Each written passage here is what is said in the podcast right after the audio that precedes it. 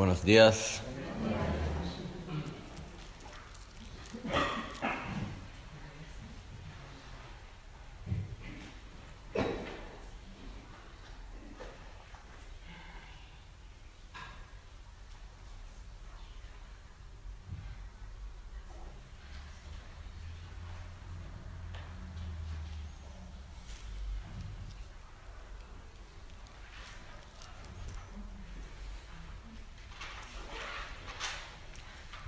Ayer empezamos a ver el proceso de la muerte, la parte que habla de las disoluciones de los elementos, de lo que pasa en ese momento.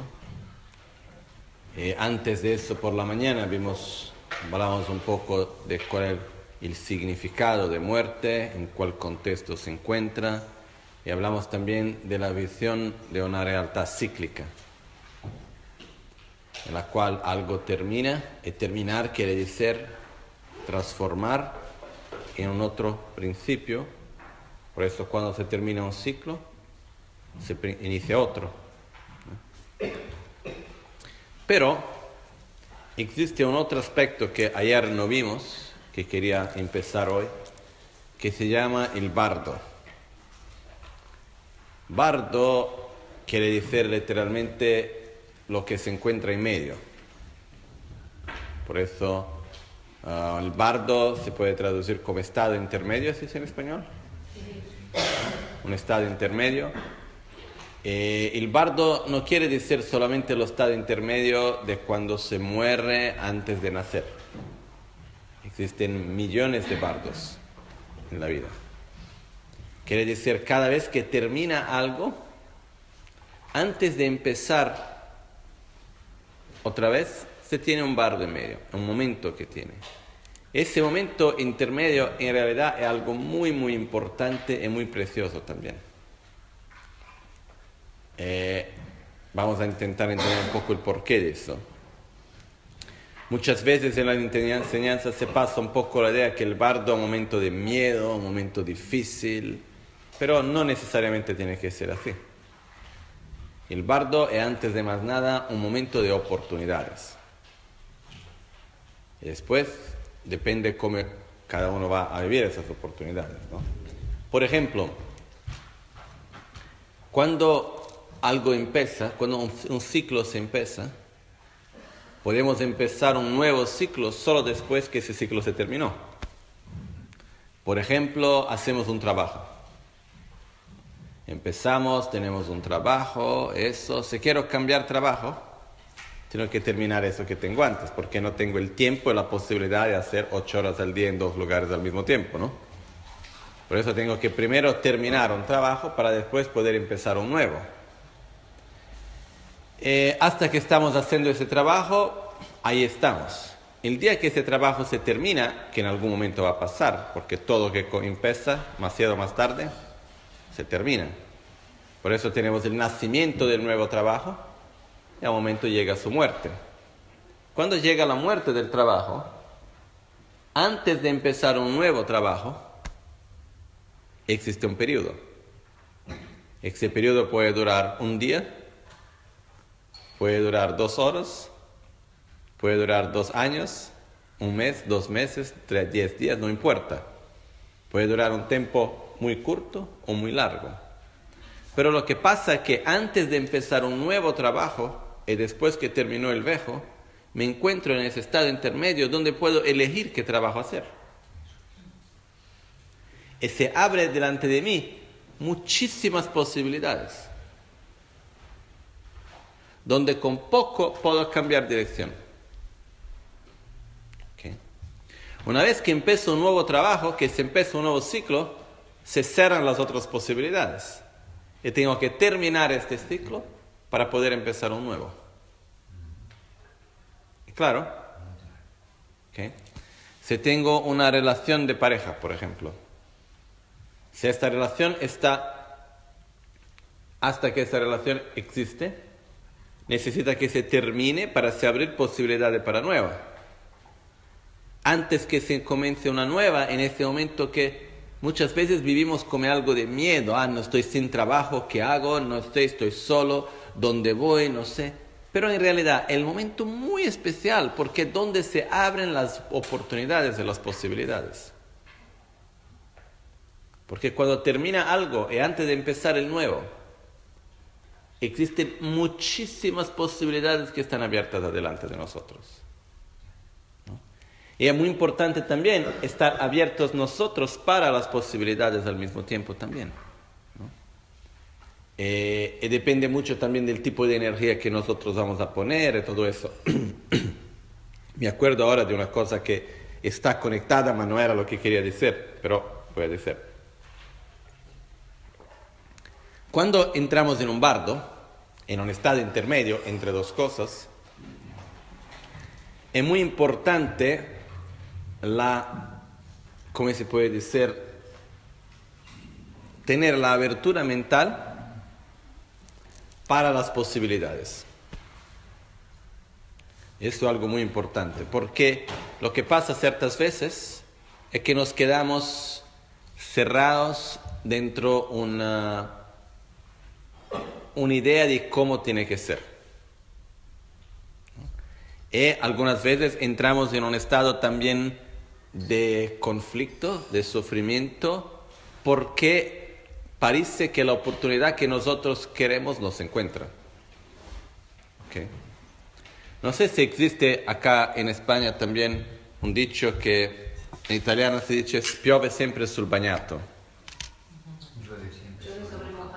Piove sobre el mojado. Quiere decir que las cosas suceden donde ya se encuentran muchas veces, ¿no?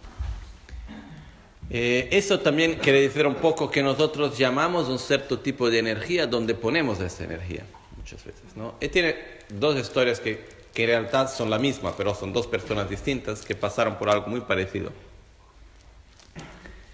Dos amigos, los dos en Brasil, ese caso, que por distintas razones, dos realidades muy distintas, hacían dos trabajos muy distintos, pero por varias razones perdieron el trabajo dejaron de trabajar con lo que hacían en ah, dos realidades muy distintas, los dos óptimos profesionales en lo que hacían.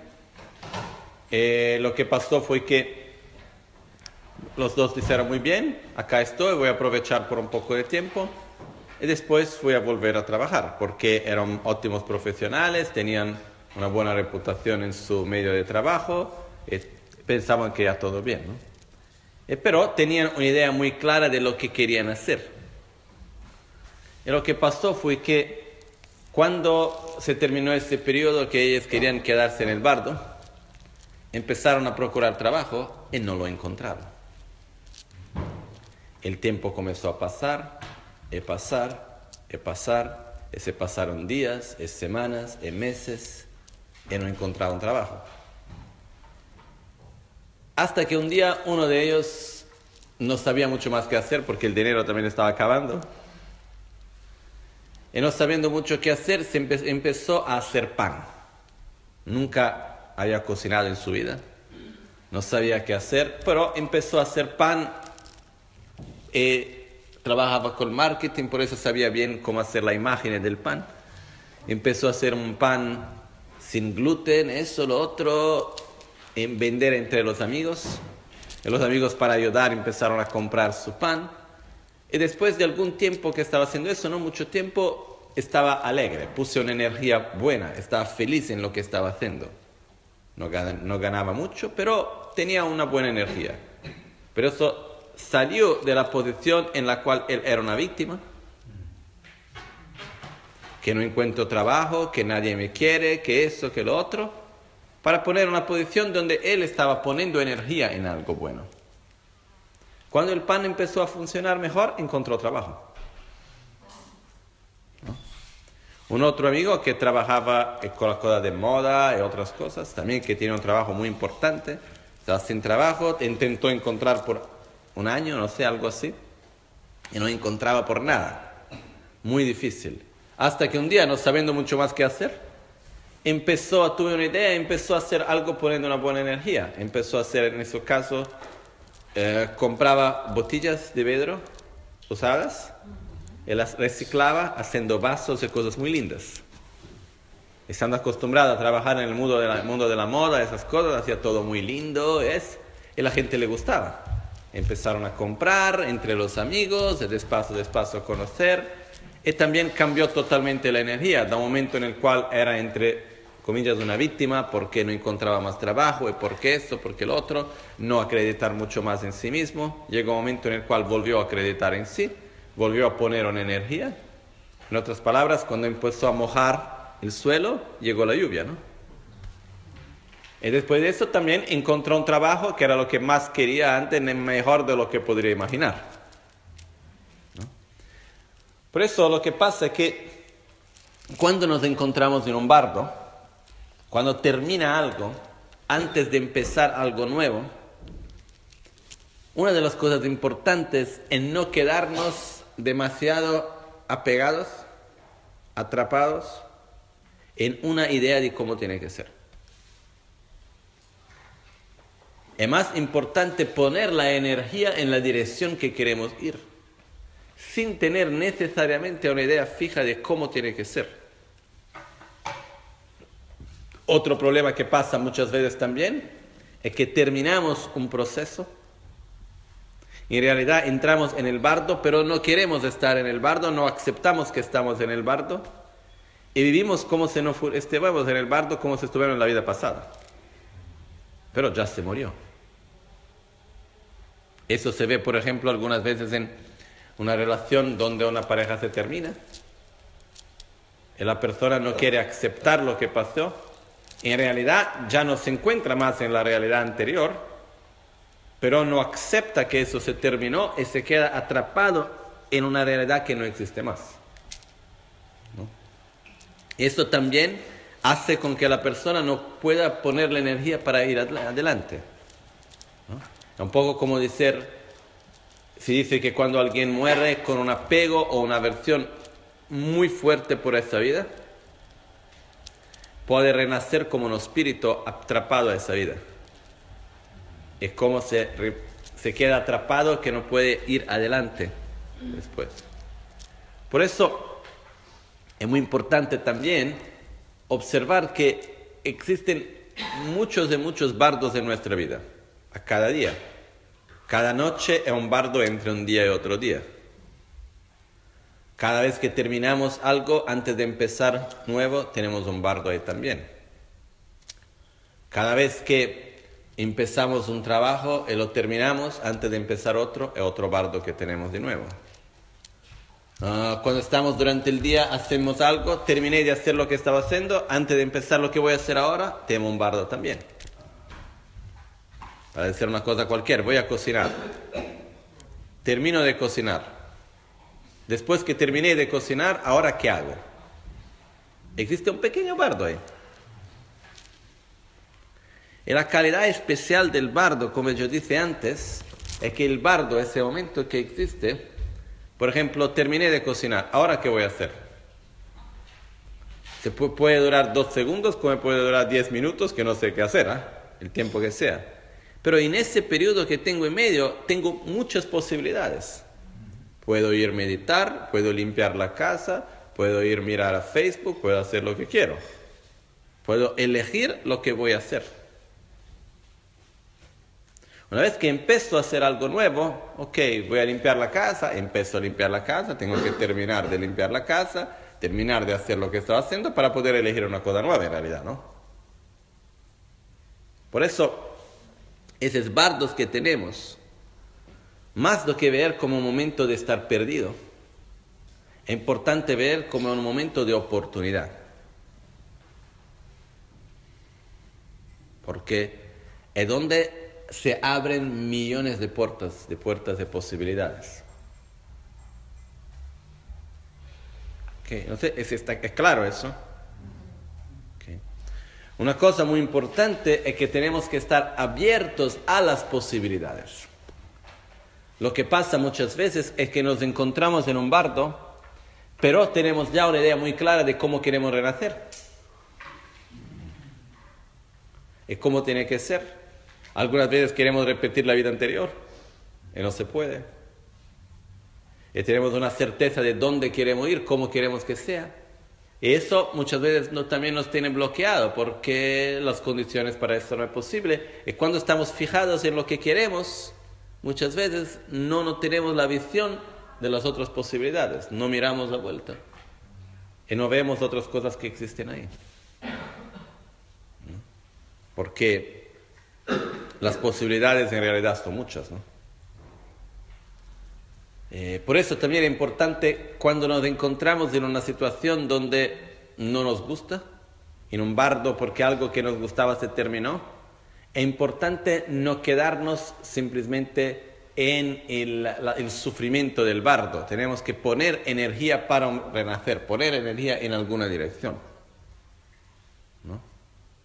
Es importante también. ¿no? Eh, me acuerdo ahora, me vino en mente la historia de un brasileño que, una historia verdadera, muy rara, que era un, un hombre que, muy, una persona muy simple, sencilla, muy simple, que sin un buen nivel de educación o algo así, que, pero tenía una su intuición más fuerte, algo así. Un día decidió que quería ir a la América, del norte del Brasil. Se fue a los Estados Unidos, llegó ahí, se fue a Nueva York, no encontró nada, después de algún tiempo no tenía dónde dormir, no tenía nada para comer. Y se puso al Central Park al Central Park, ese parque que existe en el centro de Nueva York. Estaba ahí y un día empezó a coger cosas de, de los dos árboles y a hacer bolsitas y cosas así que le gustaba hacer con las manos. Pero tenía siempre una buena energía, lo hacía con alegría. Y él tenía esa cosa de hablar con Dios, porque hablaba, está todo bien, tú me vas a dar lo que necesito, y tenía esa actitud. Hasta que un día llegó una persona que pasó ahí, vio lo que estaba haciendo él y dice, qué cosas más lindas, de quién, quién hice eso. Eso no soy yo, ah, qué bien. Era alguien que trabajaba en el periódico, en la parte de moda. Empezó a hacer conexiones. Haciendo una larga historia breve, él se quedó muy famoso, conocido y hizo mucho dinero. Pasaron algunos años, viajó por muchas partes. Eh, hice muchas cosas, se cansó de ese tipo de vida, dio todo y volvió al parque. Sin nada otra vez. Y después de algún tiempo estaba ahí de nuevo porque empezó a dar dinero a la gente, a hacer eso, lo otro, se quedó sin nada otra vez. Y años después, ahí se estaba de nuevo en el parque, sin ninguna plata, totalmente sin nada, y al mismo tiempo, pero ponía siempre una buena energía. No estaba nunca a decir, ah, que no tengo que eso a lamentarse de la vida, no, estaba diciendo muy bien, eh, es lo que es, estaba bien con eso, hasta que un día pasó en otra mujer, lo vio y dice, ¿sabe que tú eres muy parecido con un hombre que era famoso en la moda, que hacía eso, lo otro? Ese soy yo. ¿Y cómo puede ser? Eh? Empezó a hablar, contar su historia. Ella era una escritora, escribió un libro que se quedó un bestseller. Y así ganó dinero y todo eso, se volvió en Brasil después. Ma lo que él decía que era muy lindo era el hecho de, decía, no es que su vida era mejor en un momento o peor en otro. ¿No? Porque siempre tuve, no importa dónde se encontraba, siempre veía la belleza en donde estaba, en lo que hacía. Él estaba conectado consigo mismo. Eso lo que quiere decir es que cuando nos encontramos en momentos de bardo, eso pasa todos los días, momentos de, ese momento de bardos muy fuertes, momentos más débiles, pero es importante no quedarnos atrapados en el bardo, pero al mismo tiempo también no tener prisa de querer renacer. Es importante poner la energía para ir adelante, dejándonos abiertos para las posibilidades. Porque los dos cosas que los dos errores que se pueden hacer es uno quedarnos atrapados a la existencia anterior, queriendo que las cosas sean como antes. El otro es que cuando en vez estamos ya con una idea clara de cómo queremos que tiene que ser, pero las condiciones para ese renacimiento no existen. Por eso no nos abrimos para las otras posibilidades.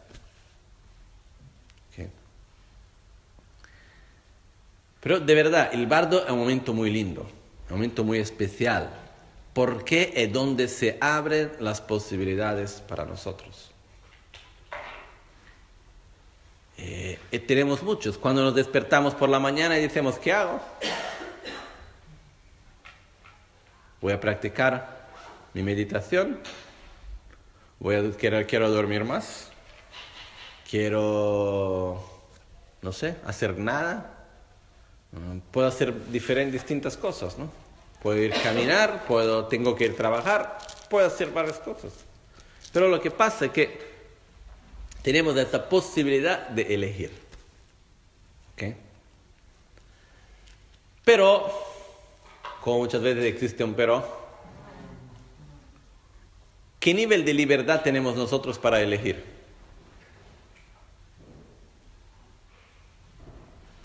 Por ejemplo, si yo voy a decir a cada uno de nosotros, eh, dijimos, venga, cada uno puede venir acá elegir una cosa que tengo en la mesa. ¿Vamos a elegir el mismo o distintos? Distintas cosas, ¿no? Una persona va a decir muy bien, yo quiero el móvil, otro va a decir, yo quiero el texto que es donde me explique el proceso de la muerte más importante que un móvil. Otro va a decir, no, porque con el móvil puedo ver el texto. No sé, cada uno va a decir lo que quiere, ¿ok? Uno va a decir, no, yo quiero el... Uh, ¿Cómo se llama eso? El, el cuenco porque tiene el sonido que representa la vacuidad, y uno va a decir, no, yo quiero el vaso, quiero el agua porque tengo sed, no sé. Cada uno va a elegir una cosa distinta. Lo que pasa es que cuando vamos a elegir algo, no, no podemos hacer una elección totalmente libres. Estamos atrapados por nuestro apego, por nuestra aversión por nuestra mentalidad, por las experiencias que tuvimos antes, por nuestra ignorancia. Por eso no somos capaces de elegir algo independientemente de todo lo que vivimos hasta hoy, hasta ahora. Claro eso. Por eso, cuando vamos a elegir algo, somos condicionados de, por el nuestro pasado. Somos condicionados por la nuestra mentalidad, somos condicionados por el nuestro apego, por los nuestros miedos, por nuestro amor, por todo lo que somos. Está claro eso, ¿no? Por eso lo que pasa con eso es que en realidad cuando entramos en un bardo tenemos total libertad de elegir lo que queremos. Lo que saca la nuestra libertad es nuestro apego, la nuestra ignorancia, la nuestra aversión, los condicionamientos de nuestra propia mente. Eso es lo que en realidad va a nos a sacar, a eliminar la nuestra libertad de elegir. Muchas veces pregunto, ¿cómo alguien puede elegir algo así? ¿Por qué? Porque está condicionado por su ignorancia, está condicionado por su apego, por sus miedos y así por delante. Por ejemplo, existen veces que tienen personas que se encuentran en una situación muy difícil, de mucho sufrimiento, y que en realidad tendrían la posibilidad de salir de esa situación, pero se quedan ahí. ¿Por qué alguien va a elegir de quedarse en una situación de violencia? Porque esa persona está condicionada por sus miedos, por su ignorancia, por sus apegos y todo lo demás. ¿Ok? Por esta razón también, cuando nos encontramos en un bardo, es importante no tener prisa y poder, ¿cómo puede ser? Tentar mirar las posibilidades creando una cierta distancia de nuestros venenos mentales también. Porque cuando llegamos tenemos el miedo, tenemos el deseo, tenemos eso, el otro. Y algunas veces necesitamos respirar y crear un poco de espacio para mirar con más clareza. Y ver que existen otras cosas muy especiales, otras posibilidades. Pero en algún momento tenemos que elegir y caminar. No podemos querer quedarnos siempre en el bardo también. ¿eh? Porque si no, es posible quedarse atrapados en el bardo y hacer del bardo una elección. Eso quiere decir que uno, el, ¿cómo puede ser? Es posible renacer en el bardo, que no es más un bardo, es un renacimiento. Pero es un renacimiento de inseguridad, de instabilidad, de, que no, de no saber dónde ir, qué hacer. No sé si es claro eso. Existe, esto ahora estoy hablando un poco como metáfora, pero en realidad cuando se habla de la muerte y renacimiento, exactamente así también. Es posible que la persona cuando muere se encuentre en el bardo y es posible que porque tiene mucho apego a la vida anterior y por algunas razones la persona puede renacer en un estado muy parecido al bardo. Es como si uno renace en el bardo, que no es más bardo, pero es como si fuera, se, quedara en el bardo. Existen veces que se termina una realidad, no tenemos la abertura para algo nuevo, y al final, en vez de ver el bardo como una oportunidad, nos quedamos ahí, atrapados en, esa, en ese momento de donde no tenemos más lo que estaba antes, de donde no nos podemos abrir para algo nuevo. Esto, por ejemplo, pasa cuando vivimos el bardo como una víctima. Estamos esperando que sea alguien que me vea sacar del bardo y volver las cosas como eran antes de tener que hacer algo. Por eso yo no hago ningún movimiento para cambiar la situación, para renacer. Eremango atrapado en el bardo. Eso no está bien. Es posible que podemos tener en nuestras vidas también bardos en el cual nos quedemos atrapados. No es que necesariamente tiene que ser un bardo. Puede tener algo en el cual se terminó y no conseguimos seguir adelante. Un trauma, en realidad, muchas veces es como un bardo, que nos quedamos atrapados. Es algo que pasa que no conseguimos seguir adelante, no conseguimos entrar en un nuevo ciclo, nos quedamos atrapados en lo que pasó. Pero, una vez más, es muy importante entender que cuando algo se termina, antes de empezar un nuevo ciclo, existe un momento intermedio donde se abren muchísimas posibilidades. ¿Ok? Muy bien. Ahora,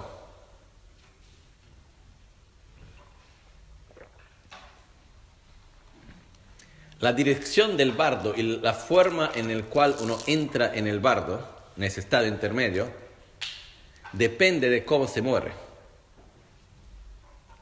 La muerte va a determinar el nacimiento en el bardo, porque el bardo por su vez tiene su nacimiento y tiene su muerte. Por eso vamos a tener el nacimiento, la muerte. La muerte nos lleva al bardo. Dentro del bardo tiene nacimiento en el bardo, la muerte en el bardo, la muerte del bardo lo lleva al renacimiento en otra vida. Pero lo que pasa es que cómo vamos a vivir el bardo depende de cómo morimos antes. Por ejemplo, depende de cómo, si yo, pues hacemos el ejemplo del trabajo de antes, yo tengo un trabajo que me gusta mucho y un día me, pues, me mandan, me despiden, me despiden, me echan del trabajo, me despiden, esto para mí puede ser algo muy traumático, que no quería por nada, y lo que pasa es que más porque eso lo otro, si lo vivo esto muy mal, muy probablemente voy a entrar en el bardo mal.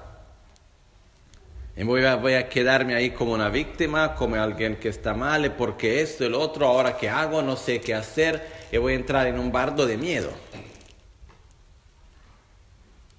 Si yo termino el trabajo diciendo muy bien, qué bueno que tuve esta oportunidad, ahora eso se terminó, vamos a abrirnos a, voy a abrirme a algo nuevo y dependiendo de la forma como termino, me va a cambiar totalmente la forma como voy a vivir este momento del bardo. Pero como dije antes, es importante recordarnos que el bardo es un momento intermedio, no podemos querer renacer en el bardo. ¿eh? Uno se, no se puede querer quedarse para siempre en el bardo, eso también no está bien. Pero la forma en la cual uno renace en el bardo, uno, cómo uno vive el bardo, depende de cómo se murió.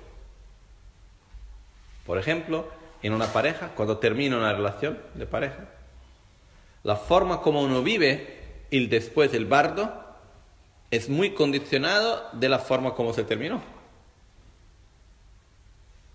es claro eso, ¿no? Por eso, esto no pasa solamente, por ejemplo, cómo me voy a despertar depende de cómo voy a dormir también, ¿no? Muchas veces.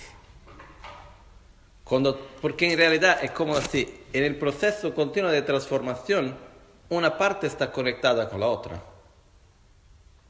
Como uno termina, influencia como el otro empieza. Como ese termina, va a influenciar como otro el otro lo va a empezar. Y así constantemente. No sé si es claro ese concepto. Por eso que... Pero existe una cosa. Cuando estamos dentro de una realidad, por ejemplo, dentro de una... No importa, el ejemplo que hacemos hoy, el trabajo, la pareja, puede ser mil otras cosas también cuando estamos dentro de una situación, es como si nosotros fuéramos, un grande navío, una grande nave. Barco, un barco muy grande. Un barco muy grande para cambiar dirección lo hace despacio, ¿no? Tiene que ir despacio, despacio, hasta poder cambiar dirección. En el bardo es como si fuéramos una pequeña canoa ¿Dice canoa? Sí, sí, Una pequeña canoa que con un pequeño movimiento se puede cambiar dirección. Okay. Si yo estoy haciendo un trabajo y quiero cambiar trabajo, no es tan fácil así. Si no tengo trabajo y quiero hacer algo distinto, más fácil, ¿no? Puedo elegir mil cosas. ¿Dónde voy? ¿Qué voy a hacer? Si Por eso que cuando estamos en una vida, lo que hacemos, los cambiamientos son más lentos. El cambiar dirección es una cosa lenta. Cuando estamos en el bardo, cada acción tiene un poder mucho mayor. Un poder mucho mayor. ¿Por qué? Porque en realidad estamos abiertos para oportunidades, para situaciones. Por eso lo que hacemos nos va a direccionar en una forma o en otra forma. Por eso las las experiencias durante el bardo son mucho más fuertes que fuera del bardo. Si hacemos el ejemplo de antes, si unas dos personas están juntas en una pareja, y la persona puede ver a alguien que le gusta o algo así, no tiene una influencia tan grande porque está ya con un compromiso, ¿no? En el momento en el cual se termina esta relación, la persona se encuentra, digamos, libre, lo que pasa es que empieza, a mirar con otros ojos. lo que pasa es que las situaciones tienen un significado distinto. Donde voy, qué hago, va a tener un, poder distinto en ese momento. Y las elecciones pueden tener un efecto mucho mayor. Por eso, en general, todo lo que vivimos es muy importante, pero cuando estamos en el bardo tiene un poder mucho más fuerte. ¿Y qué tipo de acciones podemos hacer en el bardo? La acción es que es importante hacer cuando uno se encuentra en el bardo es, antes de más nada, poner energía en la dirección de lo que queremos. Y al mismo tiempo, tener la abertura para ver las posibilidades. No nos poner en una posición de víctima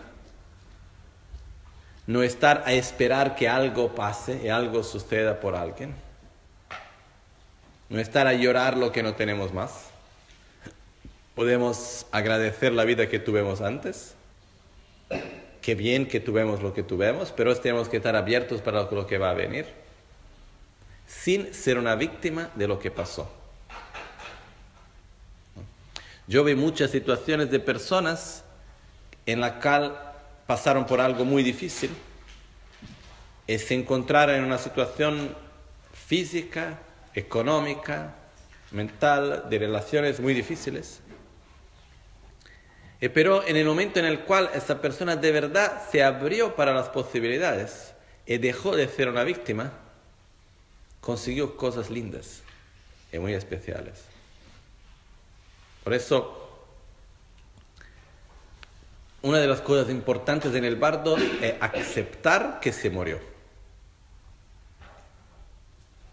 Y no vivir más condicionado a la vida pasada. Se abrir para un renacimiento.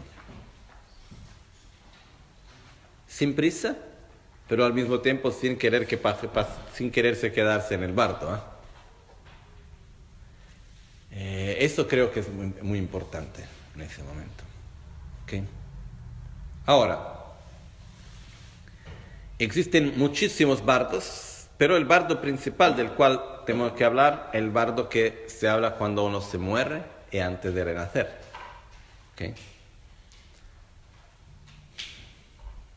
Eh, una cosa solo para poner clareza, existen distintos textos que hablan del bardo, el bardo que quiero decir el bardo después de morir y antes de renacer.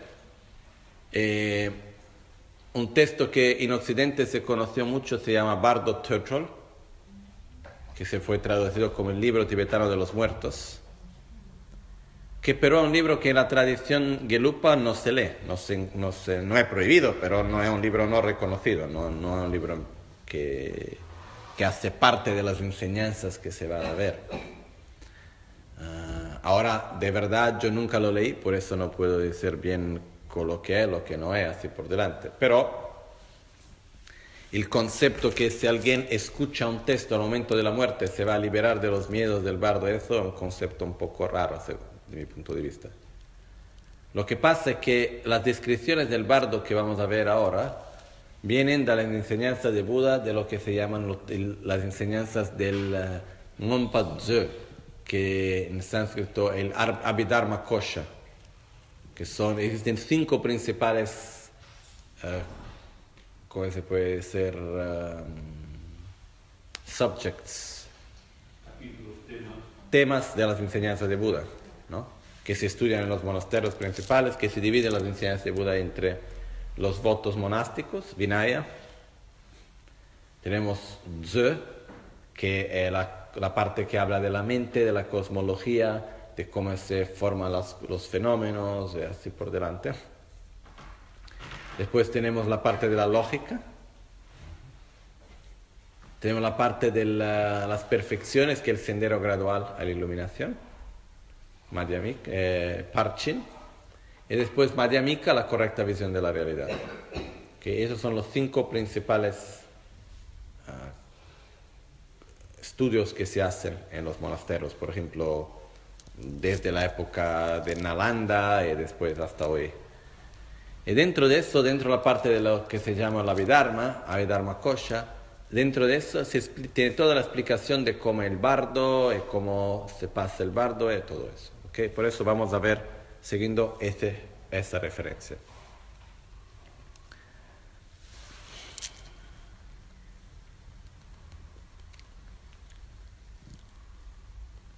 En el momento de la muerte, como vimos ayer,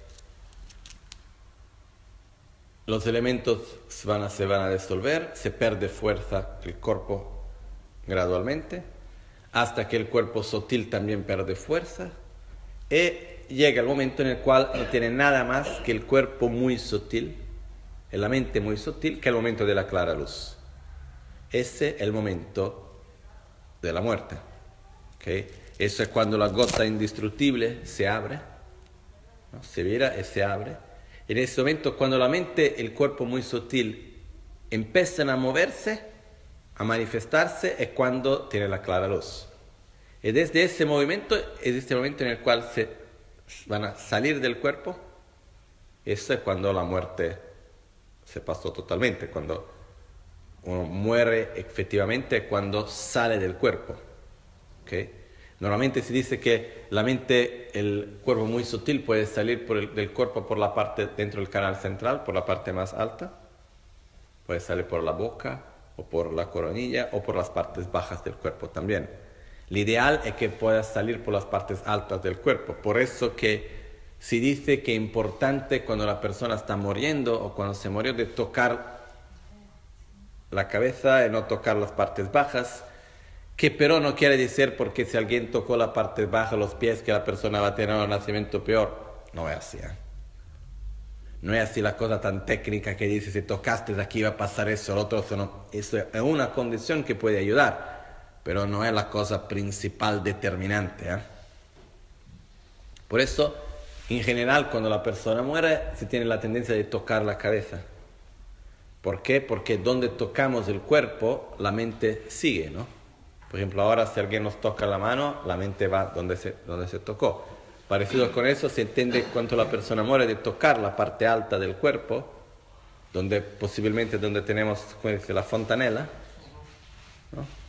para crear la atención en la parte alta del cuerpo, para direccionar la mente hasta ahí. Porque si dije que si la mente se va a salir por la parte alta del cuerpo, eso va a determinar un renacimiento mejor.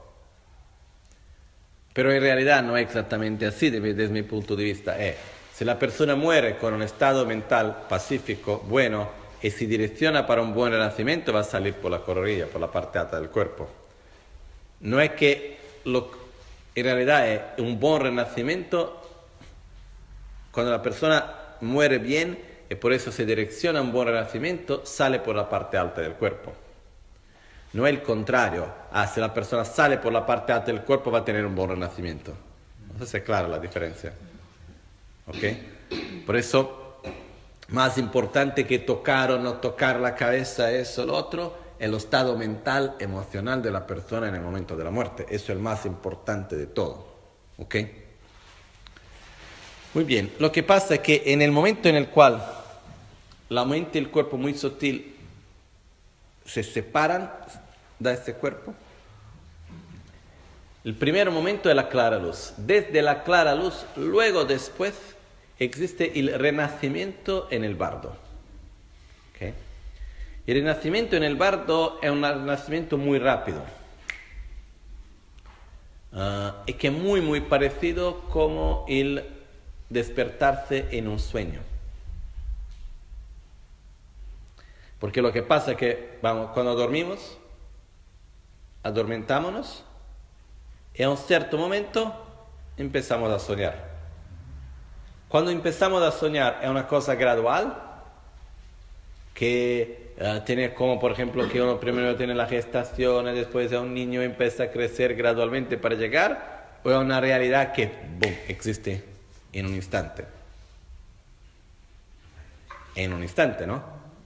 Cuando estamos soñando es así, casi que del, del, nada se crea una realidad compleja. En el sueño tenemos un cuerpo o no? Que el mismo cuerpo de ahora es un cuerpo distinto, el cuerpo del sueño. Distinto, podemos volar, podemos tener un sueño donde tenemos un cuerpo completamente distinto, puede ser más fejo, puede ser más joven, puede ser un cuerpo completamente distinto. ¿ok?, esto se llama en tibetano yilu. Yi è mente, lu è corpo, el corpo mental. ¿Okay? Durante el sueño podemos escuchar, ver. Sí, ¿no? ¿Y nuestro sentido funciona o no? Existen, no es tan fácil tener sueños donde podemos sentir olores, pero es posible. ¿Ok? Cuando soñamos, la comunicación dentro de los sueños es principalmente a través del sonido o es más mental. ¿Podemos durante los sueños hablar con la otra persona sin hablar? Los comunicamos de mente a mente durante los sueños. Muchas veces estamos ahí delante de la otra persona y sabemos lo que el otro nos está diciendo sin necesariamente tener que escuchar palabras. ¿Ok? Durante los sueños podemos ir de un lugar a otro muy rápidamente, ¿no? Estamos en una realidad y muy rápido nos vamos a otro. El sueño al mismo tiempo es una reflexión, ¿se dice reflexión? De la nuestra mente, un reflejo de la nuestra mente. El sueño, lo, que vamos a soñar, es un reflejo del mismo tiempo de nuestras emociones, de lo que vivimos durante el día, de algo que se manifiesta de nuestra mente. El sueño no es un lugar físico donde yo voy a, a estar. ¿Okay? ¿Lo que soñamos es realidad o es falso? En cuanto sueño, es realidad.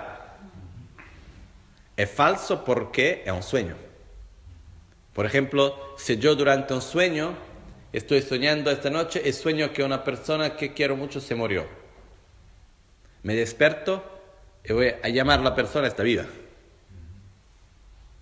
No es porque soñé que la persona se murió que la persona se murió. Claro.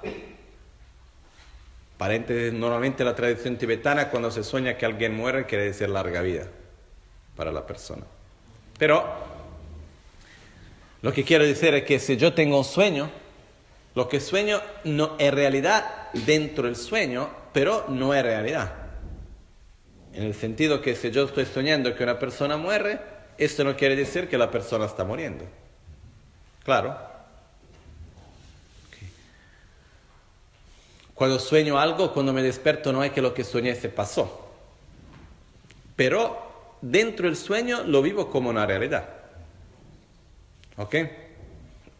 Muy bien. Se dice que el bardo es muy parecido con un sueño.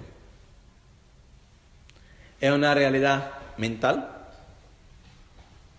en el cual cómo nosotros vamos a vivir el bardo es un reflejo de la nuestra mente. Al mismo tiempo, no es que el bardo es un proceso gradual de entrar en el bardo, es una cosa inmediata. Uh, el ser del bardo se, tiene, los cinco senti tiene los sentidos y se comunica principalmente a través de la mente. El ser en el bardo se comunica con los otros a través de los pensamientos no a través de palabras.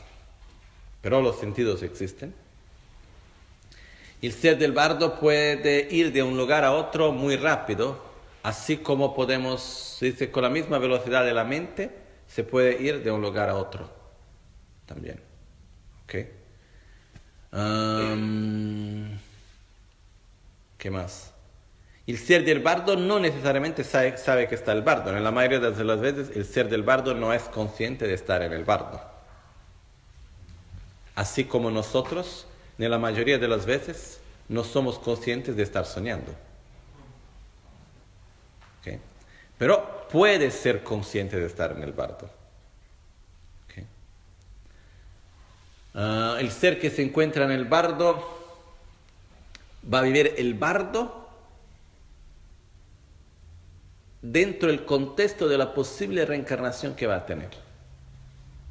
Me explico mejor. Cuando se muere, el último pensamiento va a direccionar la mente burda, sutil, que va a direccionar la mente muy sutil. Eso va a crear la condición para lo que viene después. ¿Cómo puedo explicar? Más o menos así. El presente lo que hacemos en el momento presente es la condición que hace que va a accesar una causa del pasado para crear el resultado del futuro. En otras palabras, el momento presente es lo que va a, accionar, si va a determinar, pero va a accionar, va a activar el momento presente, ma siempre eso, en cualquier momento de nuestra vida, el momento presente va a activar una causa que creamos en el pasado y va a crear el futuro. Lo que sucede en un instante después es el resultado de lo que estoy haciendo ahora junto con lo que hice antes. Eso quiere decir que lo que hago en este momento es la condición que se va a juntar con las causas que creé en el pasado. Esto me van a traer el resultado de lo que voy a vivir. Y mientras voy a vivir lo que pasa, al mismo tiempo estoy creando una nueva causa para lo que va a suceder en el futuro, una condición para lo que va a suceder en el futuro inmediato. ¿Okay? Pasado, presente y futuro están siempre conectados. ¿Okay? El presente, el momento en el cual estoy creando las causas para el futuro, estoy activando las causas que creé en el pasado para vivir el resultado en el presente. ¿Ok? Entonces, ¿es claro ese concepto o no?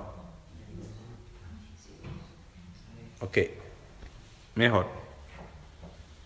Cada cosa que digo, cada acción que hago, todo lo que hago en el momento presente,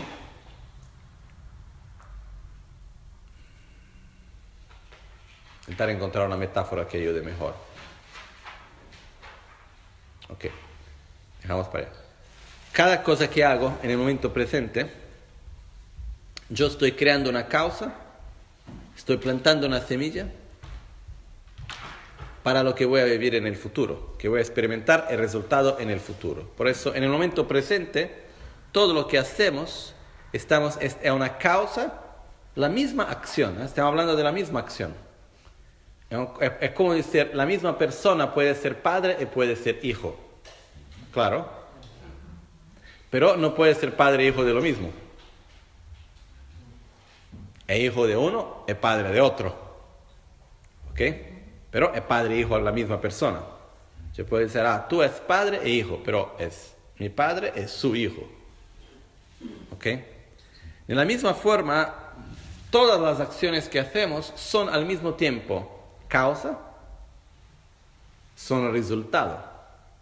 Son resultado de una cosa es causa de otra. ¿Okay?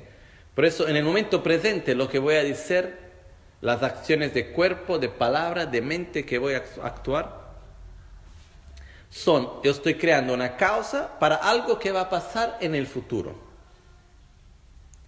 Pero al mismo tiempo yo estoy creando una condición que hace que algo del pasado, una causa que crea en el pasado, se va a madurecer, se va a madurar en el presente. Eso se llama una condición.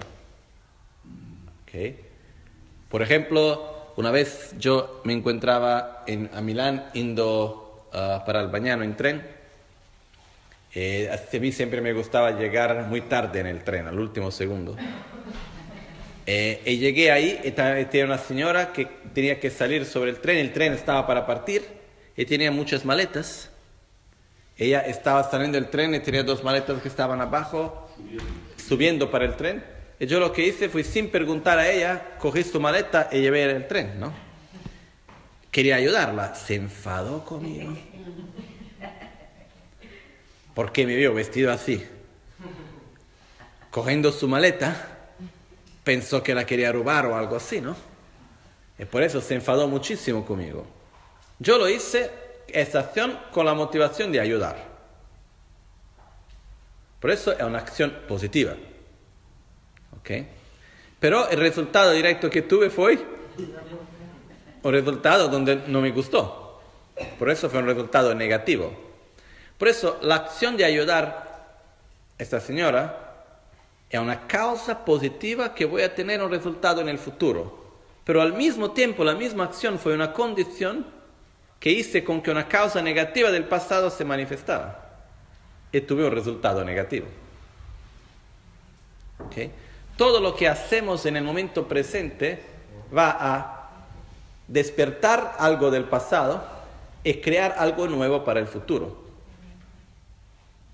El presente en todos los momentos está conectando el pasado, el resultado de lo que se pasó en el pasado es una causa para lo que va a suceder en el futuro.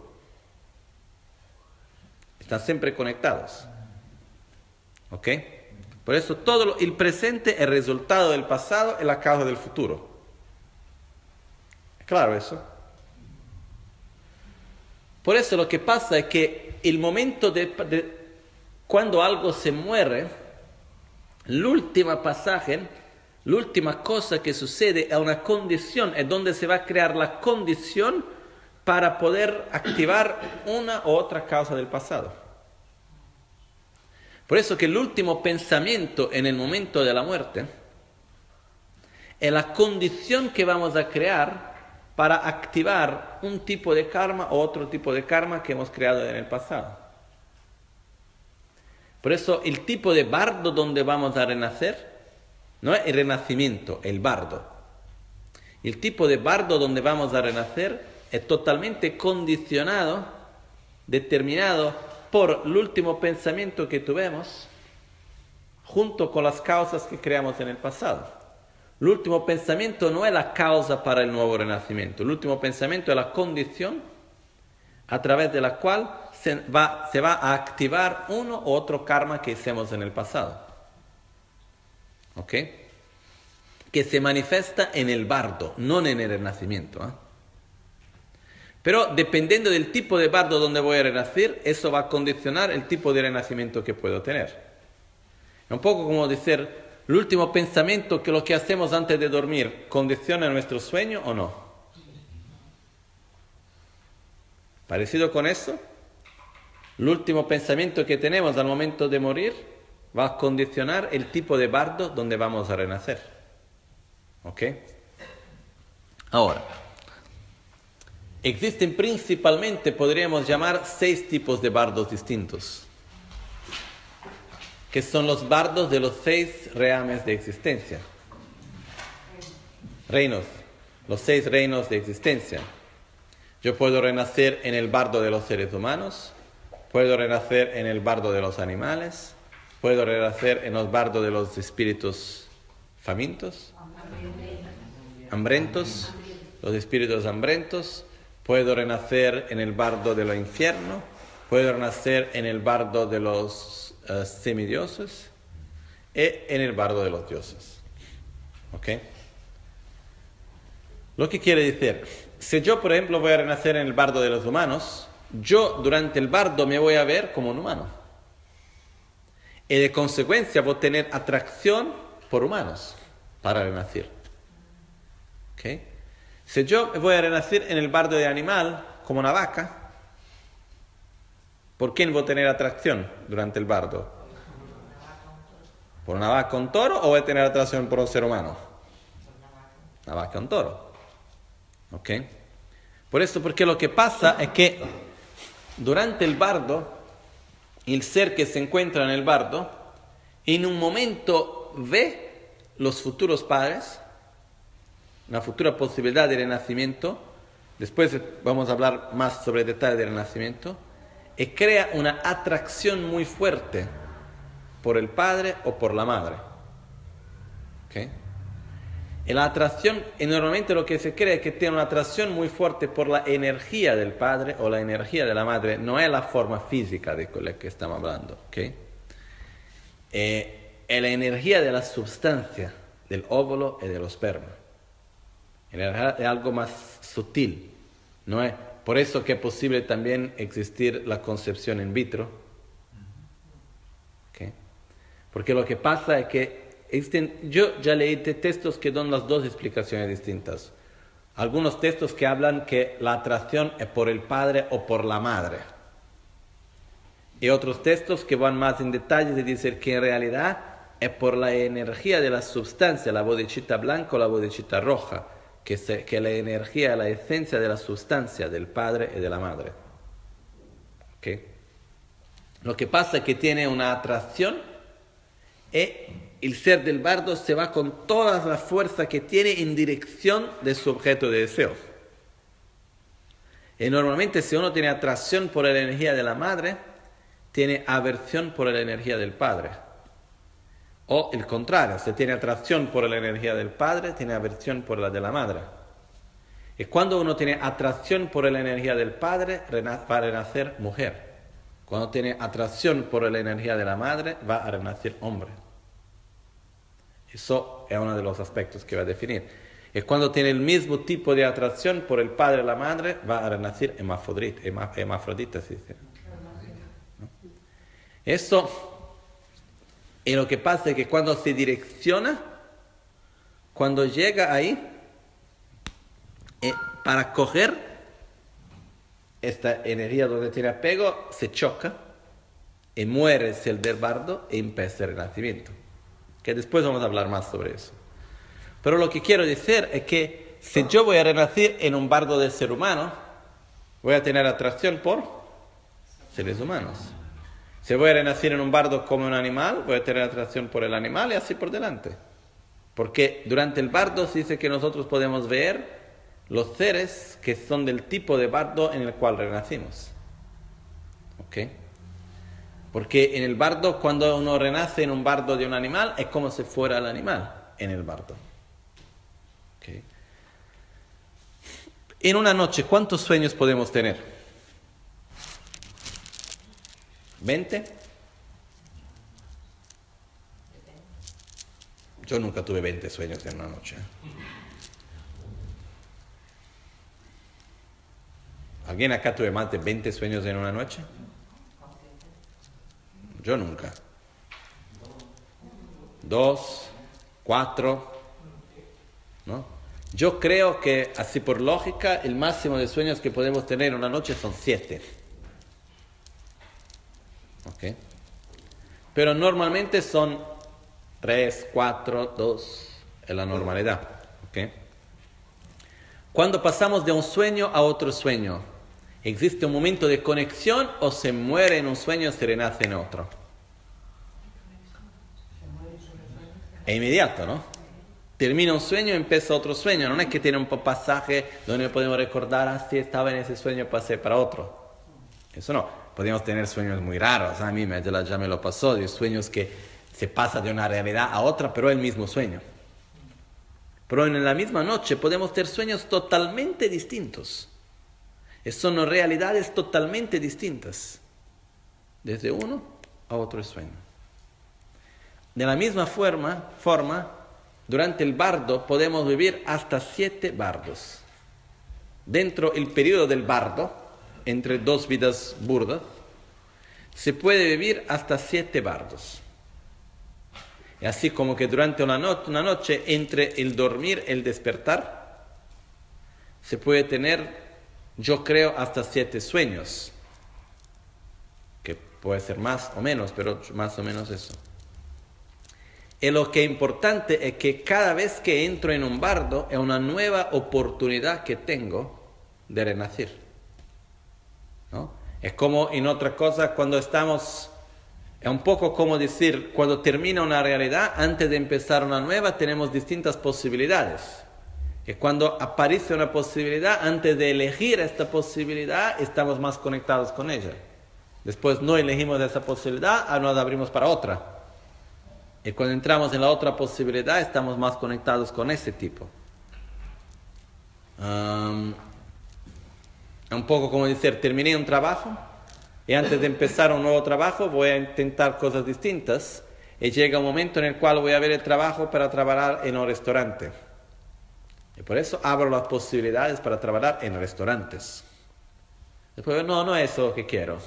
Voy a trabajar en una tienda de zapatos me abro la posibilidad para las tiendas de zapatos. Y ahí estoy mirando las tiendas de zapatos. Después digo, no, no quiero hacer la tienda de zapatos, quiero trabajar, no sé, lo que sea. Y cada vez que cambio posibilidades, cambio los lugares donde voy a mirar, qué hacer, qué no hacer, ¿no?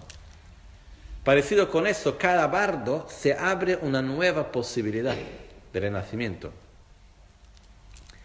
Por eso que es muy importante, normalmente se hacen las oraciones principalmente a cada siete días. Porque cada siete días nuestros es un día del ser del bardo, es una vida del bardo. Por eso se dice que el tiempo que un bardo puede durar máximo es de siete días. Por eso después de siete días lo que pasa es que el ser del bardo se muere y se renace en un nuevo bardo. Después de siete días se muere, se renace hasta que no va a renacer y tiene el tiempo total de siete por siete veces. La última vez o va a renacer de seguro en está esforzado en una posibilidad de renacimiento o puede renacer en un estado que se queda atrapado en el bardo, más o menos. ¿Ok? Que cuando un ser renace como un espíritu, se dice. Existen seres que pueden renacer en un bardo que es muy parecido con la vida anterior. Porque tiene un apego muy fuerte a esa vida. Y pueden renacer, quedarse atrapados a esa imagen también. Entonces, por ejemplo, una persona en mi familia que tenía un apego muy fuerte a un lugar, eh, a una situación, y murió bastante joven. Y después de su muerte, lo que pasó es que distintas personas iban a ese lugar, lo vieron, era mi abuelo. Iban al lugar donde tenía mucho apego y podían ver una de sus hijas, lo veía algunas veces. Mi hermana cuando era pequeña, una vez estaba ahí jugando con él, nunca lo veía, no sabía ni cómo se llamaba, él lo llamaba por nombre, cosas así, ¿no? Es cuando Rinpoche estuve ahí, la primera vez, en ese lugar, cuando estuve en Brasil la primera vez, fue a esta casa de montaña donde él tenía mucho apego. Eh, hice distintas prácticas de puya, eso, y después de eso nadie nunca más lo vio ahí. ¿no? Eh, mi tía no le gustó por nada. Uh, pero lo que pasa es que existen formas de ayudar a quien se queda atrapado así, en, atrapado en el bardo en, en, la vida pasada para continuar para un renacimiento mejor después. ¿no? Eso es lo que se puede hacer. Pero lo que quiero decir es que existe la posibilidad, si, tiene, si una persona tiene un apego o una aversión, un odio muy fuerte por algo en la vida, de quedarse atrapado en la imagen de esa vida pero eso no se queda atrapado en el bardo y no puede seguir adelante. Pero es un renacimiento eso. Uno va a renacer en una forma de sin un cuerpo burdo, que, que, se queda atrapado en el bardo, digamos así. Pero no es que el bardo que dura mucho, es un renacimiento. Por eso para ahí necesita morir en esa forma para poder renacer, que es más difícil que salir del bardo. Lo que pasa es que cuando nos encontramos en el bardo, a cada siete días viene, tiene esa pequeña muerte. Y cuando tiene una pequeña muerte, luego después tiene una nueva posibilidad de nacimiento. Una cosa muy positiva es que durante, positiva o negativa, depende de cómo se va a ver, durante el bardo, cada pequeño pensamiento, cada memoria, cada cosa que hacemos tiene una fuerza muy grande. Esa es una de las razones, por ejemplo, que se dice que se da mucha importancia durante la vida de ir a lugares sagrados. Porque si durante el bardo me recuerdo de un lugar sagrado, el cuerpo se mueve con la misma dirección de la mente, la misma velocidad de la mente. Pero si me recuerdo Almería, acá estoy. Me recuerdo Borobudur, ahí estoy. Y por eso, si yo creo una conexión fuerte con lugares sagrados que representan calidades especiales que tienen una energía especial, y durante el bardo, si yo me voy a ese lugar, me va a direccionar mi mente en una forma positiva. Esto me ayuda a tener un buen renacimiento. Si yo tengo personas, por ejemplo, con quien tengo una conexión muy fuerte durante la vida, que me van a llevar a pensamientos positivos de amor, de seguridad, de paz. Y durante el bardo yo me acuerdo de esa persona, directamente me direcciona para un estado de paz y tiene una fuerza muy grande para direccionar a un buen renacimiento. Es un poco como yo creo que muchas personas tuvieron la experiencia durante sueños de tener un sueño malo y hacer mantras durante los sueños. Esto, por ejemplo, quiere decir que algo que está más profundo de nosotros, y nos ayuda a cambiar la situación en ese momento del sueño. ¿Okay? Es claro que la cosa ideal es soñar estando consciente que es un sueño. Estar en el bardo estando consciente que el bardo. Con eso tenemos total libertad de elegir dónde ir, qué hacer. ¿Okay? Dónde renacer, cómo renacer. Es posible. Por eso, en realidad, técnicamente hablando, todos nosotros tendríamos total libertad de elegir dónde renacer, cómo renacer. No es que existe nadie que nos está ahí asegurando y diciendo, mira que no puede hacer eso o lo otro. No es que existe un ser o alguien, o alguien que nos va a punir o castigar o tener que no podemos hacer una cosa u otra. O nos va a forzar a un renacimiento otro. Lo que nos saca de nuestra libertad es la nuestra ignorancia y nuestro apego, rabia, odio. Son esas cosas que nos van a hacer no poder tener un renacimiento u otro renacimiento. Por eso, para tener total libertad de renacer, la única forma es eliminando la propia ignorancia. Si un ser consigue eliminar de verdad la propia ignorancia, eso abre la total libertad para poder elegir dónde renacer, cómo renacer, tener conciencia durante el bardo, que es un bardo, y por eso puedo elegir dónde voy a renacer. ¿Okay? ¿Y si no se quiere volver? ¿Mm? El hecho es eso, no existe la posibilidad de parar. Y también no existe la posibilidad de volver. Porque la próxima vida no es volver.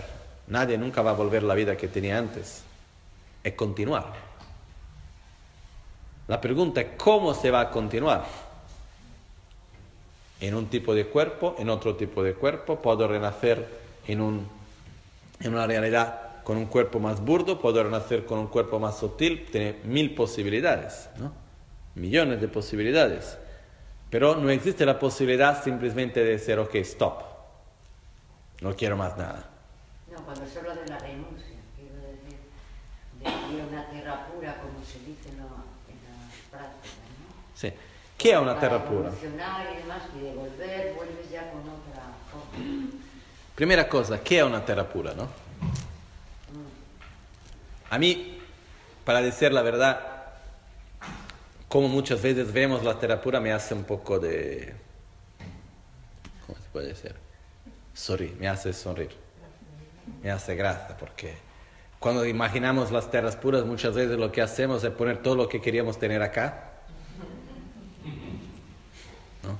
Y eso es la tierra pura, ¿no? Yo creo que para algunas personas hoy se van a describir de nuevo la tierra pura, van a poner la conexión de internet rápida, en lo que sea.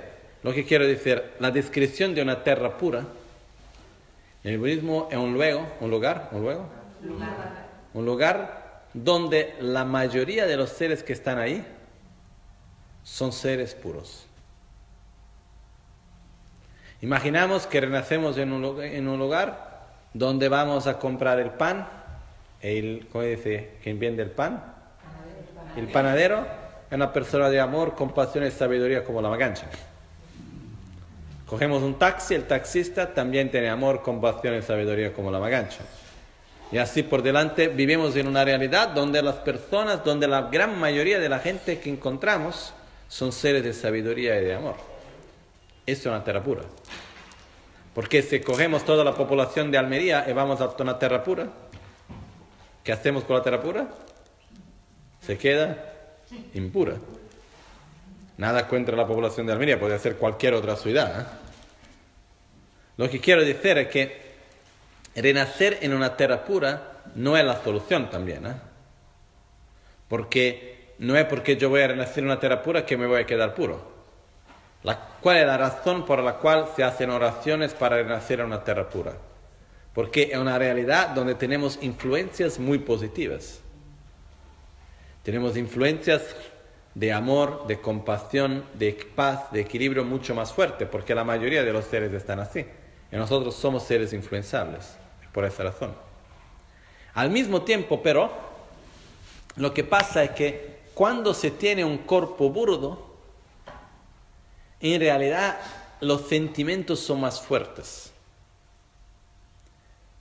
sea positivos que negativos, de amor, de odio, de deseo, lo que sea, de placer, de sufrimiento, son mucho más fuertes de que cuando no se tiene un cuerpo burdo. Por eso se dice que entre los seres humanos de los dioses, muchas veces es como dos montañas, que cuando uno está sobre una montaña, mira la otra parece más alta. Se baja, va en la montaña, la montaña de antes que parecía más baja, más baja, ahora parece más alta. Eh, por eso que que los bodhisattvas en las tierras puras que quieren nacer como ser humano, y los seres humanos que quieren nacer como en los dioses en las tierras puras. Cuando se habla en las enseñanzas del bodhisattva que va a elegir de volver, lo que quiere decir es que no tiene más la necesidad por renacimiento condicionado de renacer en un cuerpo burdo en ese mundo donde vivimos. Pero para ayudar los seres que aquí viven, uno puede elegir de renacer en un cuerpo burdo para ayudar los seres que aquí se encuentran.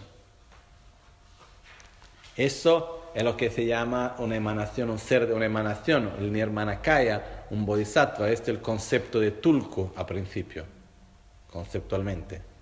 Es un ser que tiene la capacidad de elegir dónde renacer e, e hace una elección de renacer con un cuerpo burdo para ayudar a los otros seres que no pueden conectarse sino con un cuerpo burdo. ¿Okay? Para nosotros acá, se vienen los Budas, un ser sagrado con un cuerpo sutil, ¿qué podemos hacer? ¿Podemos hablar con él? Yo no. De seguro podemos dar bendiciones, podemos sentir bien, lo que sea, pero muchas veces no tengan ninguna idea de lo que está pasando. ¿ah? ¿De qué necesitamos para que alguien nos pueda ayudar?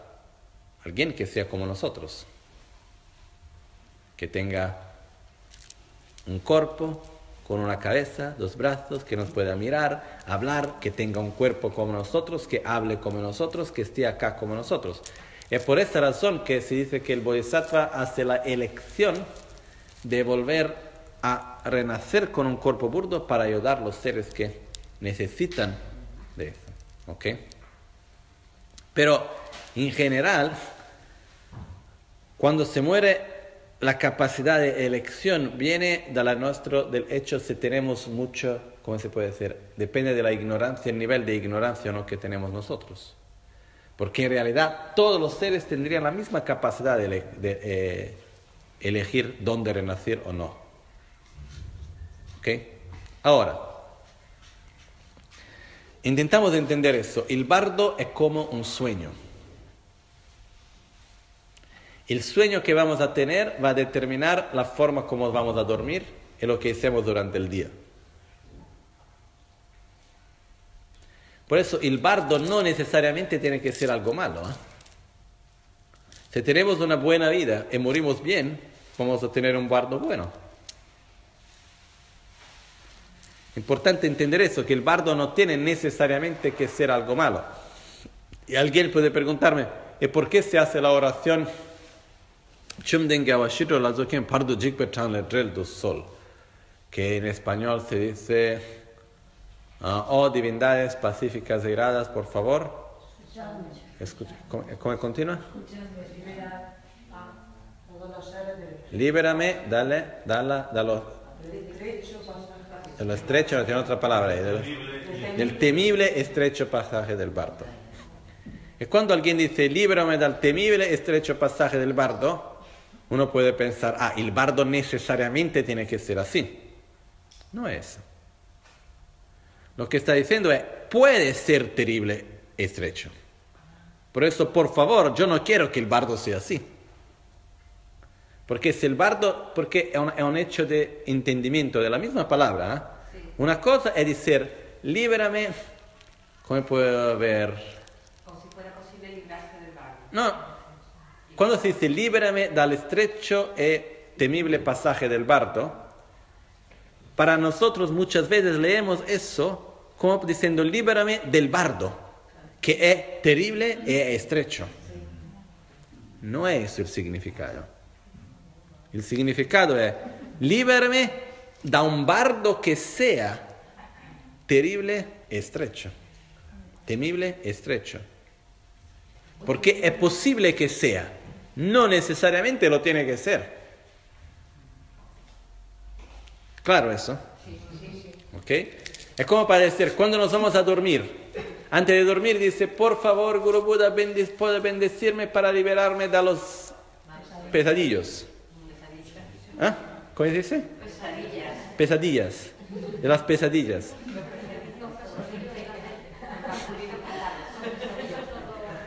De las pesadillas. Lo que pasa es que no necesariamente sueños tienen que ser pesadillas. ¿Correcto? Por eso si yo voy a dormir y hago una oración y digo, por favor, divindades pacíficas y iradas, escúchame, líbrame de los sueños malos. No quiere decir que estoy pidiendo para no soñar, que estoy diciendo que no quiero tener sueños malos. ¿Ok? Porque podemos también tener sueños malos. Pero no necesariamente tiene que ser así. El bardo es la misma cosa. No es que necesariamente el bardo tiene que ser un momento difícil de miedo y así por delante. Puede ser. ¿Ok? Es como un sueño. Un sueño puede ser un sueño muy lindo como puede ser un sueño muy malo. ¿Ok? Lo que va a determinar el bardo, lo estado de la mente en el momento de la muerte es como se vivió antes, las improntas que se tienen en la mente durante la vida en el momento de la muerte. Esa es la parte más importante que va a determinar el bardo. Pero durante una misma noche podemos tener un sueño malo y un sueño bueno. Así también es posible durante el bardo empezar con un bardo malo y te transformar en un bardo bueno o el contrario también es posible. Por eso que cuando hacemos las oraciones para alguien que murió, una de las oraciones que se hace principalmente a cada siete días es porque cuando nos conectamos con alguien que murió, la persona, al ser que se encuentra en el bardo, se va a comunicar a través de la mente, no a través de las palabras. Por eso, cuando direccionamos un sentimiento de amor, un sentimiento de gratitud, algo positivo en dirección de la persona que se murió, lo que va a pasar es que si la persona puede se conectar con eso, eso lo va a ayudar a, si está en un bardo que no es bueno, puede ayudar a sacar de este bardo. Un poco como decir, imaginamos que estamos en, un, en una pesadilla, en un cierto momento, en, medio de esa pesadilla, podemos nos recordar de, de algo positivo. Esto nos puede hacer ayudar a, a que termine la pesadilla e empiece un sueño mejor. De la misma forma, si durante el bardo nos podemos conectar con algo positivo, eso nos va a sacar de este bardo malo y nos ayudar a tener un bardo mejor. No es que el tiempo del bardo tiene que ser siete días para cada uno de los bardos, puede ser menos. Puede suceder que una persona, porque mil razones, puede renacer muy rápido, o puede suceder que porque condiciones distintas pasan, el bardo se termine antes de entrar en un otro bardo. ¿no? Es por eso que hacer las oraciones para la persona que se murió, se conectar con la persona que se murió, es algo que ayuda a la persona, porque es una forma que, generando un sentimiento de paz, con una energía positiva para la persona, eso lo va a conectar. Y si la persona puede conectar con eso, naturalmente la va a ayudar a tener una dirección mejor. Eh, se hace principalmente a cada siete días porque son los momentos más críticos, donde termina un bardo y empieza un nuevo, indicativamente, porque no quiere decir que para todos sea así. ¿Ok? Una cosa importante para mí cuando se habla del bardo es que al final el momento más importante es la muerte. Y quiere decir que el momento más importante es la vida. ¿Por qué voy a morir? La forma como voy a morir es muy condicionada de la forma como voy a vivir. Desde ahora. El bardo va a depender de cómo voy a morir. El renacimiento va a depender del bardo. ¿Okay? Está todo concatenado. Y por eso lo que pasa es que una cosa está conectada con la otra. ¿Okay? Es importante entender que el bardo necesariamente no tiene que ser un momento malo. La Amazon Kappa se dice que alcanzó la iluminación durante el bardo. Momento increíble, ¿no?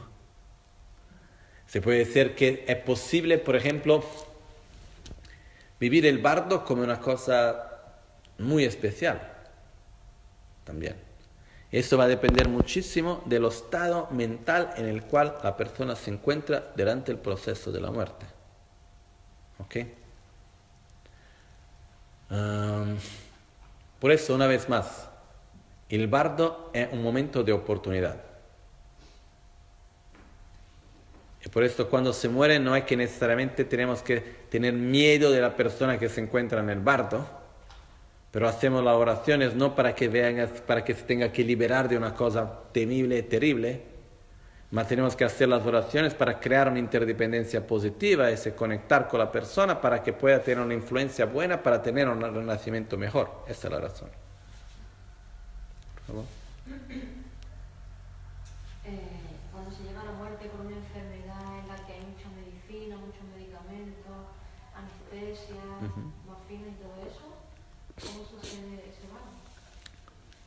Lo que pasa es, cuando la persona se encuentra en un estado donde tiene muchas medicinas, la morfina, lo que sea, en realidad lo que depende muchísimo del estado de la mente más sutil de la persona, ¿no? porque en ese momento de verdad la persona no tiene conciencia de lo que está pasando el punto de vista burdo, ¿ok? pero eso no quiere decir que no tiene una mente, ¿no? y que no tiene sus estados emocionales. Pero ¿cuál, es- cuál va a ser el estado emocional de la persona en el momento de la muerte no se sabe. Por eso lo que pasa es que yo creo que para una persona que tiene la clareza mental y se ha preparado para morir, es mejor no tener ningún tipo de medicina que va a sacar la clareza de la mente en el momento de la muerte. ¿Ok? Por ejemplo, para mí, por favor, yo no quiero. Pero si tenemos una preparación, si nos estamos preparando para morir, tenemos una clareza. Si no tenemos ningún tipo de preparación y no tenemos clareza, y por otro lado tenemos mucho miedo, eso, lo otro, puede ser bueno también. Porque va a sacar este momento de, antes de morir, va a sacar el momento de muchísimo miedo, eso, lo otro. Depende del momento de que la persona va a tomar los remedios, la morfina, lo que sea, lo estado mental en que se encuentre también. ¿no? Por eso es un poco como morir embriagado. ¿Embriagado se dice? Borracho. Un poco como morir borracho. Cuando una persona está borracha, pero, ¿qué tipo de mente se manifiesta? La mente espontánea de la persona. Tiene personas que, son, que van a manifestar cosas lindas hay personas que van a manifestar cosas feas. Depende de la persona. Se manifiesta lo que tiene dentro de ti sin filtros, más o menos eso es lo que pasa muchas veces. ¿no? Por eso que los chinos, por ejemplo, tienen la tradición de no querer, querer hacer business, ¿cómo se dice? Negocios sin ver la otra persona borracha. Sin, an- antes de hacer negocios con alguien importantes, tengo que poder verte borracho una vez. ¿Por qué? Porque quiero saber si es verdadero o no.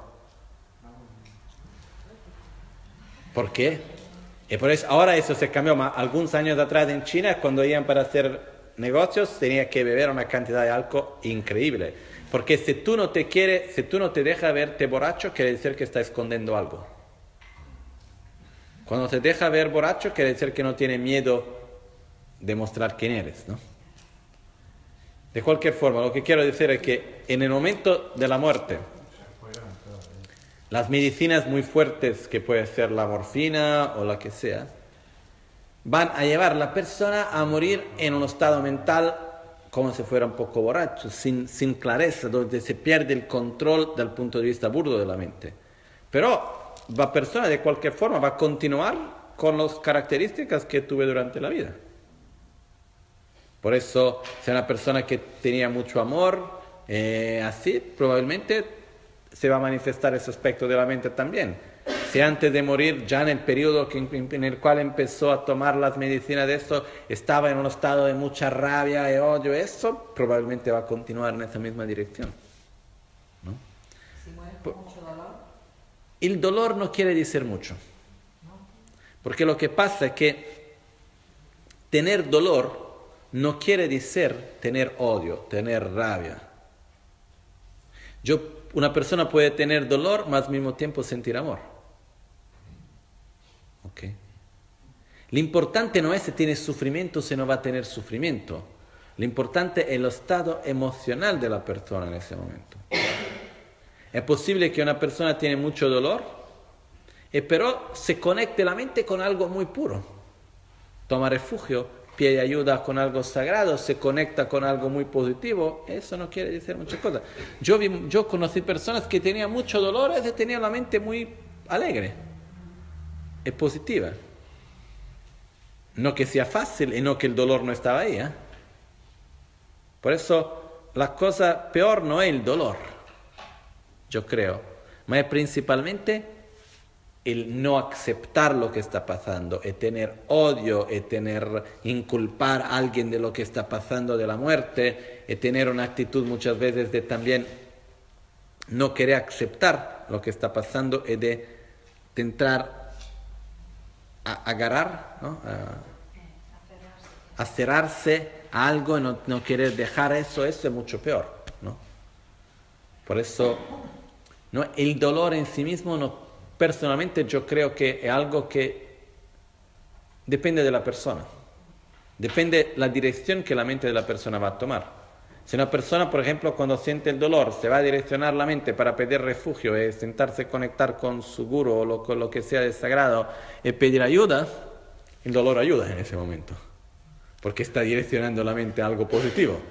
Depende mucho de la forma como la persona se va a quedar mentalmente en ese momento. Y donde se permite la muerte asistida, Sí. genera conflicto, se considera suicidio, o sea, aunque la persona esté tanto en capacidad de asumirlo como no. Lo que pasa es, yo personalmente creo que son dos cosas distintas. ¿ok? Una cosa es cuando yo personalmente soy contra lo que se, no sé, en italiano se llama accanimento terapeutico. Encarnizamiento terapeutico. Cuando se va a forzar que en realidad no se hace que la, que la vida sea más larga, más se hace que el proceso de la muerte sea más largo al final. ¿no? Y se crea situaciones que inevitablemente en algún momento va a tener que elegir de sacar la máquina.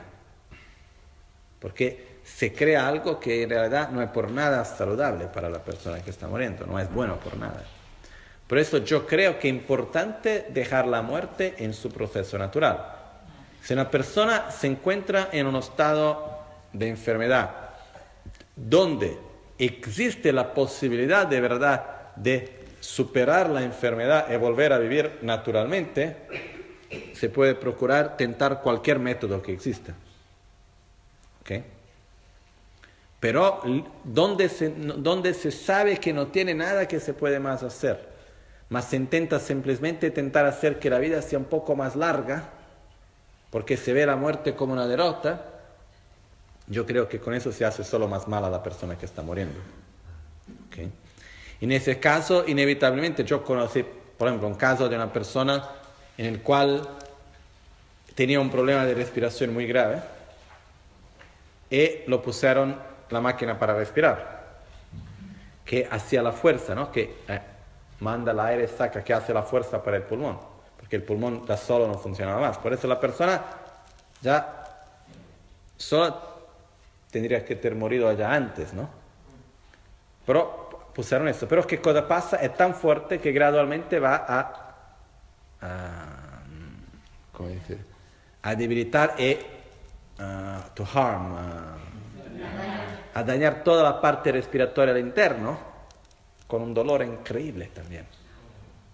Y por eso al final la persona, sí, es verdad que está en vida, pero con mucho dolor es muy mala, pidiendo para sacar eso, pero se sacan, va a morir. Y al final tiene que elegir, ¿qué hacemos? ¿Vamos a sacar la máquina o vamos a dar una inyección o hacer algo así? ¿no? Esas son situaciones que se llevan porque se fuerza demasiado. ¿no? Por eso yo creo que es importante crear un ambiente el más pacífico posible y dejar que la muerte tenga su curso natural. Eso es una cosa que yo creo. Al mismo tiempo, pero, si una persona está en un proceso de sufrimiento, de dolor, y dice, muy bien, ya que voy a morir, yo prefiero morir antes que morir después. Y prefiero morir sin dolor que morir con más dolor o algo así.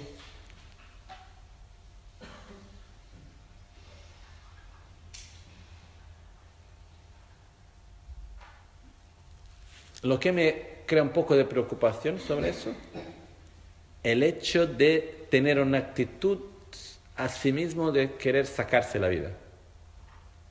Eso es lo que me preocupa. porque eso crea una impronta muy fuerte. ¿Ok? Es claro que es muy distinto el hecho de decir, muy bien, mi vida está muy mala, y quiero matarme por una depresión o lo que sea, eso como suicidio, es decir, mira, estoy muy enfermo, en un tiempo rápido voy a morir, pero prefiero morir dos meses antes sin tener que continuar por ese proceso. Son dos cosas muy distintas. ¿ok? Pero al mismo tiempo yo creo que es mejor dejar pasar por el proceso natural. Eso es lo que yo creo. ¿ok? Existe una actitud que necesita de un conocimiento y de una realización interna especial, pero que es posible. Es un poco, un poco difícil de entender, pero podemos decir. Ah, la Maganchen cuando era pequeño, en Tíbet, estaba ahí un, su, era un discípulo de su vida pasada. Era un monje más viejo, un practicante, y un día la Maganche lo fue a ver, cuando tenía 12 años, algo así. Él dice a la Maganche, mira, por favor, ¿se puede hacer tus oraciones por mí? Porque quiero morir con una enfermedad muy dolorosa. Por favor, puedo hacer una oración porque quiero tener una enfermedad terrible antes de morir. ¿Estás loco? ¿Qué quiere? No, no, no, yo sé lo que quiero, yo creo mucho en ti, haga tus oraciones por mí. Muy bien, sé lo que quieres. Años después, la Maganche, algo como cuatro o cinco años después, volvió ahí y fue a ver a ese monje y ahí estaba con una enfermedad terrible tenía un problema que no podía hablar muy bien, tenía un agujero acá en la garganta, estaba muy mal. Y muy feliz. Y decía a la Maganche, gracias, gracias, gracias. Y decía a él, porque dice, este cuerpo ya me dio lo que podía dar, ya lo usé muy bien. Ya estoy muy viejo, ya hice muchas cosas con este cuerpo. Lo que este cuerpo podría darme ya me dio visto que voy a morir rápido, quiero dejar mis deudas kármicas en ese cuerpo, no quiero llevarlas conmigo. Pero eso lo que puedo pagar en ese cuerpo, mejor. ¿Qué quiere decir eso? No quiere decir el concepto de tengo que sufrir para purificar, no es eso. Pero lo que pasa es que cuando se manifiesta una enfermedad como esa, es un karma del pasado que se va a manifestar es algo que, una causa que él mismo creó, o que yo mismo creé. Eh, por eso el concepto que este monje tenía era, que bien, yo ahora que estoy, ese cuerpo ya no me sirve más porque ya no tiene más su fuerza, ya no tiene más capacidad de hacer muchas cosas, ya no tengo más la fuerza para sentar y meditar, ya no tengo más la fuerza para hacer acciones, tengo que morir en poco tiempo. Quiero antes de morir usar este cuerpo para pagar mis deudas que tengo. Y para ir a la próxima vida más ligero. ¿Ok? Como dije antes, esto necesita un, un nivel de realización que no es para todos. Estaba iluminado. Iluminado no diría, pero está, no, no es estar iluminado, no diría, pero quiere decir tener una conciencia muy clara y creer muy profundamente en la ley del karma. Eso, ¿no? Eh, por eso lo que pasa es que cuando nosotros se nos encontramos en un estado de enfermedad y tenemos la conciencia que la enfermedad es, la forma a través de la cual acciones que creamos en el pasado se están manifestando. Es un poco como decir, si tengo que pagar una deuda, cada vez que tengo que ir a pagar, me duele, porque tengo que pagar, porque cada vez, pero cada vez que pago la deuda se queda más pequeña. Y si no voy a pagar ahora, voy a tener que pagar después. Por eso mejor pagar ahora que puedo. ¿no? Eh, en este caso, lo que quiero decir es que puede suceder a cualquier persona. ¿no? Ese podría suceder con nosotros de encontrar una situación en la cual tenemos mucho dolor o tenemos una situación de enfermedad antes de morir. Dentro de la visión de la ley del karma, se puede ver con mucha clareza que dejo, quiero dejar en ese cuerpo, que le voy a dejar rápido, las deudas de los karmas de las acciones negativas que hice en el pasado, quiero dejar, esa, quiero pagar esa deuda con ese cuerpo que no tengo que llevar. Porque si tengo que pagar la deuda con el cuerpo al principio de la vida es mucho peor. ¿eh? Mejor pagar la deuda con el cuerpo que al final, que después de poco tiempo le voy a dejar, que pagar la deuda con un cuerpo que al principio. Eso es claro la diferencia, ¿no? Por eso, lo que pasa es, si tenemos una visión que la muerte es un pasaje y que tiene una continuidad después, es que en realidad esta vida es muy pequeña comparada con todo lo que tenemos. Aunque yo tenga que tener una muerte más difícil, si eso quiere decir que voy a poder, esto me va a ayudar a poder tener una continuidad mejor después porque esto más ligero, comillas, está bien. Si tengo una visión solo de esta vida, mejor morir antes. Si para mí no existe nada más que esta vida y me tengo mucho sufrimiento, yo no quiero más sufrir, por eso voy a morir antes. Ahí se entiende, ¿no?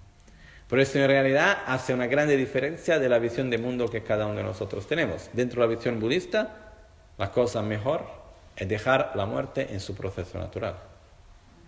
Eso sería la cosa mejor. Mas, por ejemplo, uno de mis maestros, Genlakpala, que lo dice ayer, cuando tuve un cáncer en el esófago, creo que sea eso en realidad, nunca, nunca entendí exactamente qué cáncer tenía.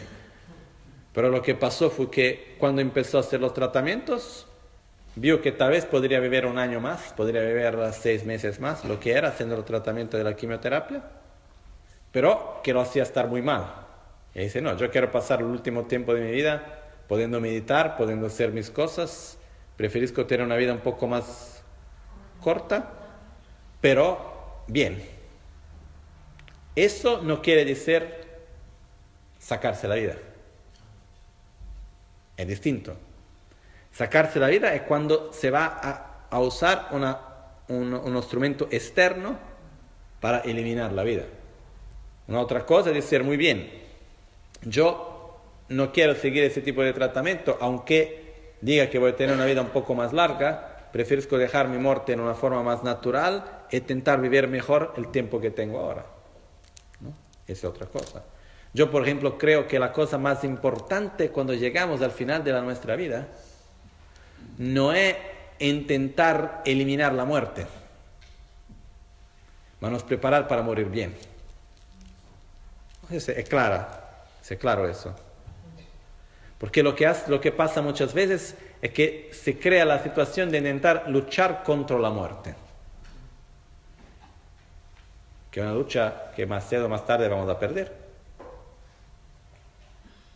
La cosa importante es nos preparar para la muerte más do que luchar contra la muerte. ¿No? Sí, sí. Es claro eso, ¿no? ¿Okay? Si, si en un cierto momento se, eh, estás en el bardo y se te abren dos posibilidades, o, o, volver al reino humano o irte a otro sitio, a un reino de los Devas, por ejemplo, ¿no? ¿Cómo tendríamos que preparar el mundo, el, el momento de la muerte, si podemos, si pudiéramos, para volver al reino humano en vez de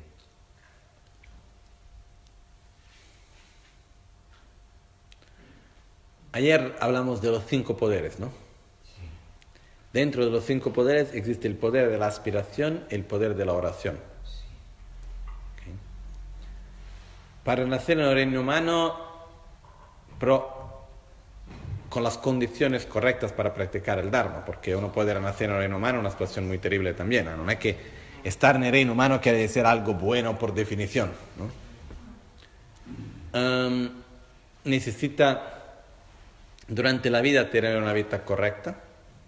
Correcta quiere decir manteniendo una buena moralidad. Moralidad quiere decir hacer lo que sabemos que es bueno, abandonar lo que sabemos que es malo. Tener una vida de no violencia, principalmente. Y direccionar nuestro pensamiento para un buen renacimiento como ser humano. Un poco como la oración que hacemos Kyewa kundu yanda lama dan rame choki pela loncho chin sada lamgi yonde rapsone dorje change kopa nyorto sho.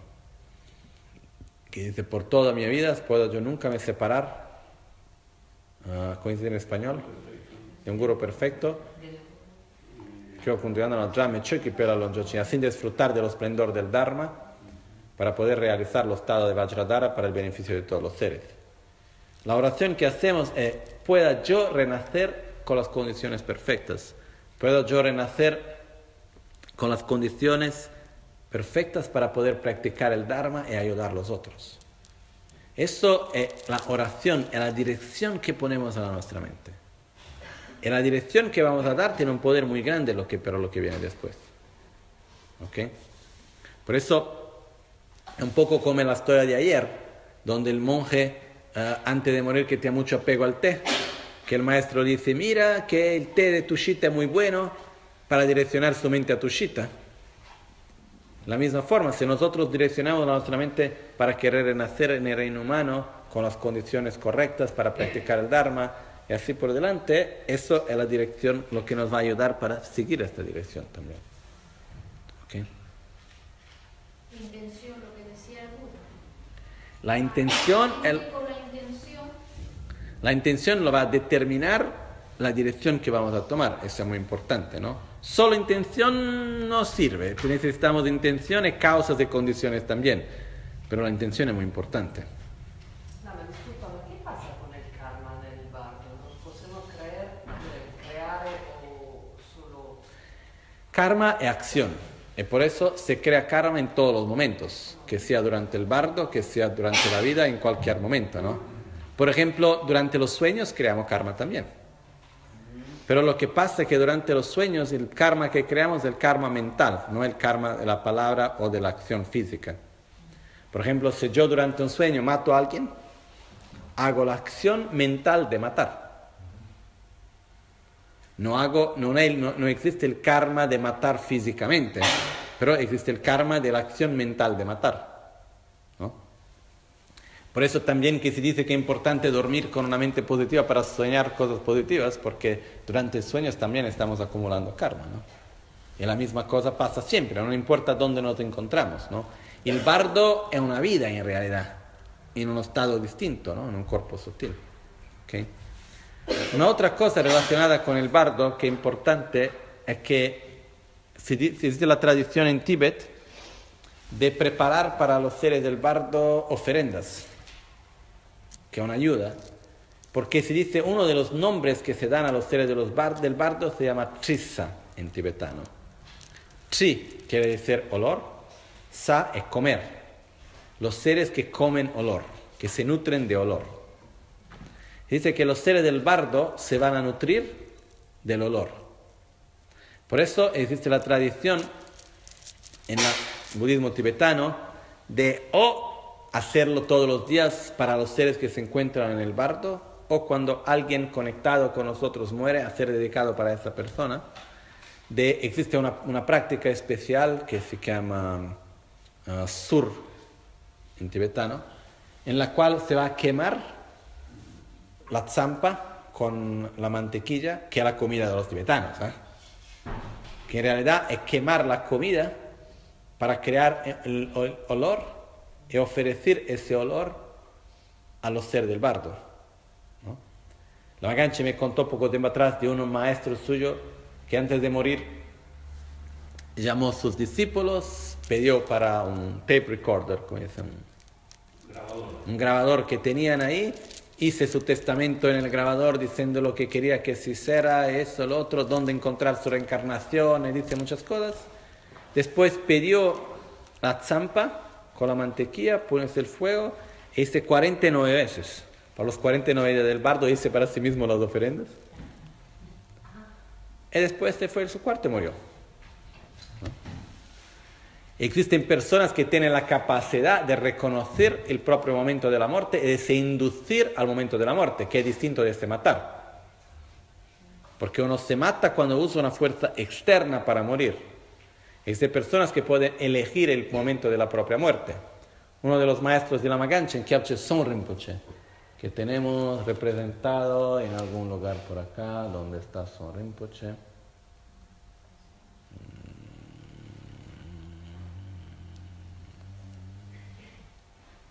Ahora no lo encuentro, pero está acá. Ok, después lo encontramos. Son Rinpoche, por ejemplo, antes de, años antes de morir, llamó a su maestro que era Tricha Rinpoche y pidió para Tricha Rinpoche diciendo, ah, mira, yo creo que mi vida ya hice lo que tenía. Ahí está, Son Rinpoche delante. ¿Dónde está Buda Maitreya? A la izquierda de Buda Maitreya.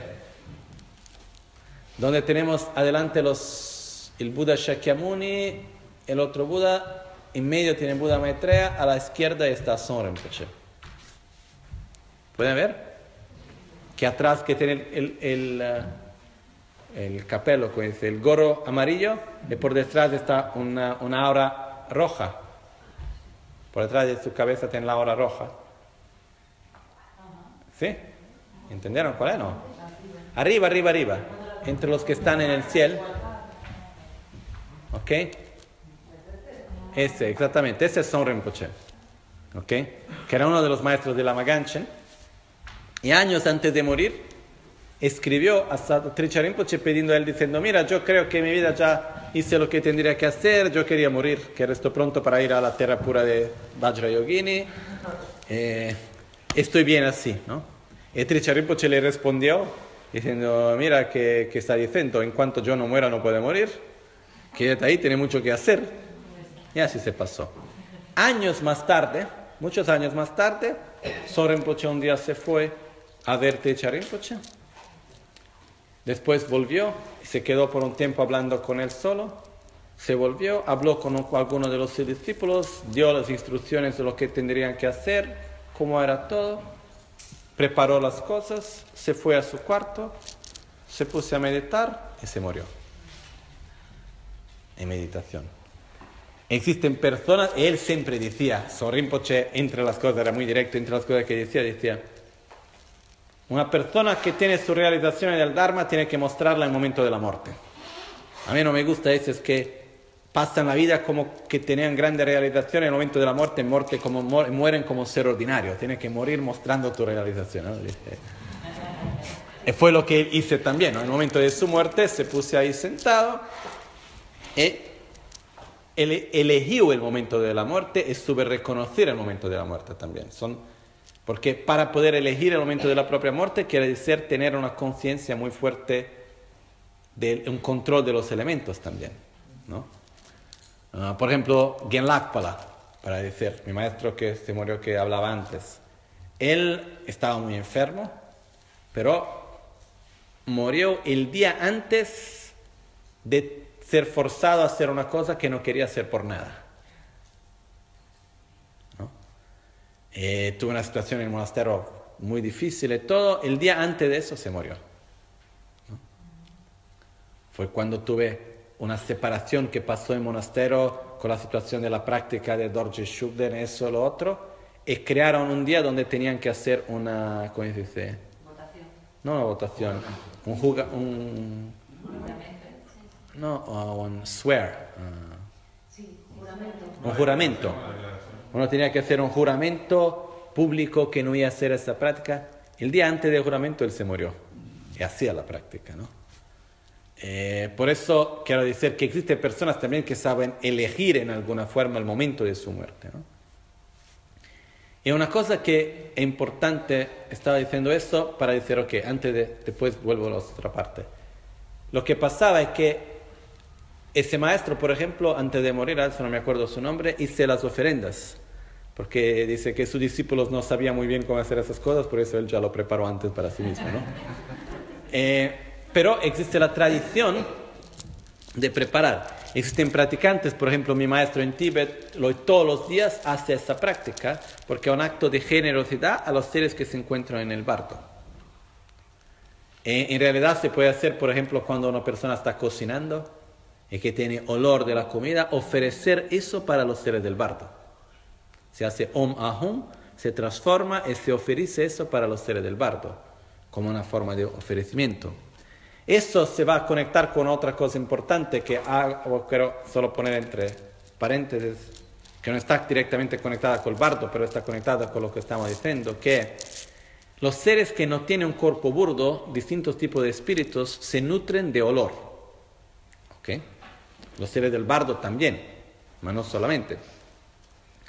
Y algunos tipos de olor van a atraer ciertos tipos de seres, otro tipo de olor van a atraer otro tipo de seres.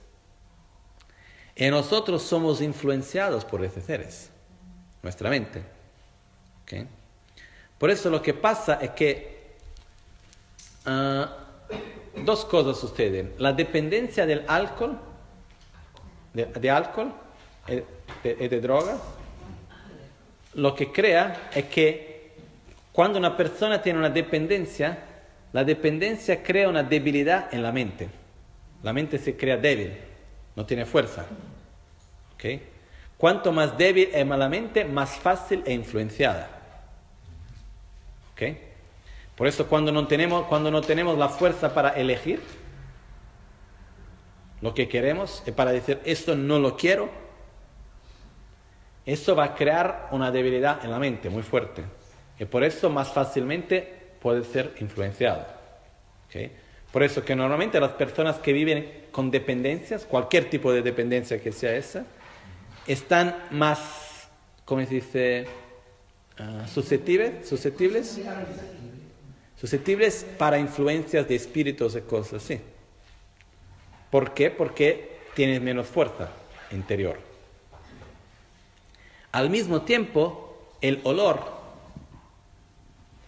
del alcohol, el olor del, tabaco, por ejemplo, va, tiene la, tendencia de atraer ciertos tipos de espíritus que no tracen una buena influencia para nosotros. Por ejemplo, los, los incensios tibetanos que usamos, la composición del incenso no se hace solamente para tener un olor que nos guste, mas existe todo un estudio sobre qué tipo de energía queremos atraer y qué tipo de seres le gusta qué tipo de olor, por eso hacemos el incenso para eso. ¿No? Por ejemplo, existen incensios que son de prácticas específicas donde se va a crear un cierto tipo de olor, quemar cierto tipo de cosas, de herbas, de así, para atraer ese tipo de seres. Por eso que el incenso es algo que se usa para purificar el ambiente, no dal punto de vista burdo, ma en realidad dal punto de vista sutil. Porque el incenso va a sacar cierto tipo de seres que no le gusta un cierto tipo de olor y atraer otro tipo de seres que le gusta más ese tipo de olor. ¿Okay? Esta es una razón por la cual, por ejemplo, cuando se dice de no fumar en ciertos lugares, no es solamente para el olor, más para purificar, para no ir a poluir, polucionar, contaminar, para no contaminar el lugar da un punto de vista de la energía de los seres que ahí viven también. ¿no? Y abro una paréntesis dentro de la paréntesis también que una cosa interesante sobre el tabaco es sobre las otras drogas también, que el tabaco, por ejemplo, es la misma cosa para la, para la coca o para la marihuana.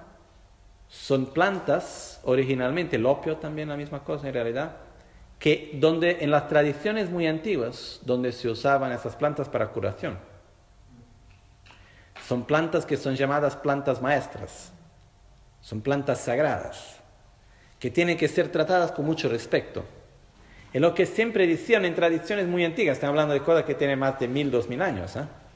Lo que decían era, si esas plantas fueran usadas un día y abusadas, las plantas se van a volver contra quien las usa. Por eso en las tradiciones antiguas que encontramos en los Andes, en la Amazonia, por los indígenas, el tabaco se usa para curación. Nunca se va a ver ahí que alguien que se va a fumar para placer. La misma cosa es con la coca y con otras cosas. Pero lo que pasó es que empezamos a abusar de estas plantas y las plantas se volvieron contra quien las usa. ¿Okay? Esto nos trae también el hecho que nada es positivo o negativo por su naturaleza, depende de la forma como nosotros vamos a nos relacionar y a usar eso también. ¿Okay? Por eso, de verdad, es importante tener un cuidado con esas sustancias porque lo que pasa es que crean dependencia, crean debilidad de la mente Eso nos hace que la persona se crea más influenciable y al mismo tiempo recibe influencias negativas, porque va a atraer esas influencias también para sí. ¿Ok? Con respecto a lo de miedo, me gustaría comentar sobre también allá del suicidio. Nosotros emitimos miedo, pero no todos nuestros miedos no creo que emiten la misma vibración. Mm. Con el tema del suicidio, yo he tenido varias experiencias y la más cercana, el el vecino junto a mi balcón se suicidó. Pero antes de tirarse, estábamos en fiesta, estaban los fuegos artificiales, estaba yo con mi familia y vi pasar esta energía. Y esa energía era de un color oscuro, algo ahí muy denso, y me dijo, tírate, tírate, tírate. Y yo dije, ¿qué? Y empecé a invocar a la ratana. A continuación, al momento, el vecino que estaba en el balcón de al lado se tiró. Este vecino llevaba tiempo con mucho miedo porque tenía una, una enfermedad terminal. Y entonces yo, la conclusión que he sacado de esa experiencia y de la otra que me han comentado, es que ese vecino emitía ese miedo, ¿no? Y esa clase de espíritu eh, son atraídos. Entonces, si esa mente... No, no es que son ¿Qué atraídos, no es que, no es que son atraídos, lo que pasa es que cuando la persona se encuentra en un estado de miedo, de debilidad, se encuentra mucho más vulnerable para cualquier tipo de influencia. ¿Ok? Por eso lo que pasa es que es posible, una cosa muy importante para nosotros es cuando se habla de esas cosas de espíritu, de eso, no entrar en la paranoia, porque hago un ejemplo, solo una paréntesis rápida. Tenía una, una persona que conocía que tenía una sensibilidad muy buena para una persona muy sensible. Un día, para dar una idea, me llamó diciendo, yo estaba un poco nervioso, era en el coche, me acuerdo muy bien, en el momento estaba un poco nervioso, que muy difícil que pase. Me llamó y diciendo, mira Lama, no quedarte nervioso porque no te preocupes, no hay nada contigo, hay una influencia que está ahí, pero no hay nada de ti, es contigo eso. Pero, eso, gracias, se pasó ahí. Y de nada me vino nervioso, ese día que no me pasa casi nunca eso. Pero un otro día se pasó que tuvimos un- una, una cena que ofrecimos al centro para más de 200 personas. Y algo pasó en la cena que nunca entendimos exactamente qué fue, que más de la mitad de las personas pasaron todo el día después con diarrea. ¿Ok? Esta persona me llamó el día después y dice, ah, mira, yo tuve una influencia de un espíritu malo y me quedé todo el día con diarrea. Dice Dios, mira que no fue el espíritu, fue algo en la comida que comiste, porque toda la gente, no, no, no puede ser, yo sé que fue el espíritu. Lo que quiero decir es que existen influencias, mas también ciertas veces podemos entrar en la paranoia y ver todo a través de eso, y no es que necesariamente sea así. ¿eh? Con eso quiero decir que no somos influenciados por seres siempre, seres humanos, seres no humanos, de todas las formas. Y cuanto más la nuestra mente se encuentra débil, con miedo, con dependencia, con ah, tristeza, con lo que sea, más nos dejamos influenciar por ah, los seres que están a nuestra vuelta. El Eso. de esta persona, ¿no? Podría ser, podría ser el... personas que se quieren suicidar y su mente Eh, está... eh, Existen casos muy distintos, no se puede crear una regla que es igual para todos. Y yo no puedo decir con certeza lo que pasó a esta persona, ¿no? Pero lo que pasa es que es posible que una persona está en un momento con mucha debilidad interior y se deja influenciar por una fuerza externa. Eso de seguro puede pasar. Y es por esa razón que lo que decía antes, que es importante proteger el lugar donde estamos para la práctica, para donde vivimos, tener lugares limpios. Esa es una razón, ¿no? Lo que estaba diciendo antes, que los seres comen, se nutren de olores, y por eso es importante también cuidar del lugar. Es una de las razones por la cual yo personalmente soy contrario al uso de drogas, de, tabaco, eso por dos razones. Uno, porque crea dependencia, lo que crea dependencia crea debilidad. Y al mismo tiempo existe una relación de que va a atraer ciertos tipos de influencias que no hacen bien. La influencia negativa junto con la debilidad aumenta un proceso negativo de la mente de la persona. Por eso que algo que tenemos que tener cuidado. La Eh, en un- yo trabajo en un sitio donde hay muchas personas enfermas. Eh, solemos poner incienso y mantras eh, durante el tiempo, pero es verdad que hay veces que se nota que está cargado aquello de las personas con depresión, con, que no hay ya para sino que entonces con el, con el incienso, los mantras se consigue limpiar un poquito la, la lugar. Seguro que sí. En general, el incenso, ¿no? Es algo que después existen con los mantras también. Por ejemplo, Rinpoche, una cosa que hace siempre, uno que, primera cosa, una de, no, no la primera, pero una de las primeras cosas que hace Rinpoche cuando se despierta por la mañana y antes de dormir por la noche, es poner incienso por toda la casa. En su casa tiene un lugar de incienso en cada, en cada parte de la casa, en cada cuarto tiene un, un coso de incienso y va por toda la casa, solo o con alguien, y se pone un incienso por todos los lugares. Y otra cosa que Rinpoche dice siempre para hacer, que en su casa lo hace él también, es tener siempre las- los mantras que van. Que sea con la música, que sea con alguien que lo recita o que sea con un, un estéreo o algo ahí que está tocando, ¿no? Por eso, de verdad, la realidad es que sonido es vibración, vibración es energía, y crea un cierto tipo de vibración y hace una diferencia, eso es seguro, ¿no? Y tenemos que tener nuestra propia experiencia también, ¿no? Pero el incenso hace un gran efecto sobre eso, seguro, ¿no? Eh, cuando Rinpoche muchas veces habla de los beneficios del incenso, una cosa que Rinpoche dice, poca gente entiende, piensa que el incenso sirve solo para tener un buen olor, el incenso sirve solo para hacer una ofrenda, mas sirve para purificar el ambiente, una cosa, eso es, es muy fuerte en realidad.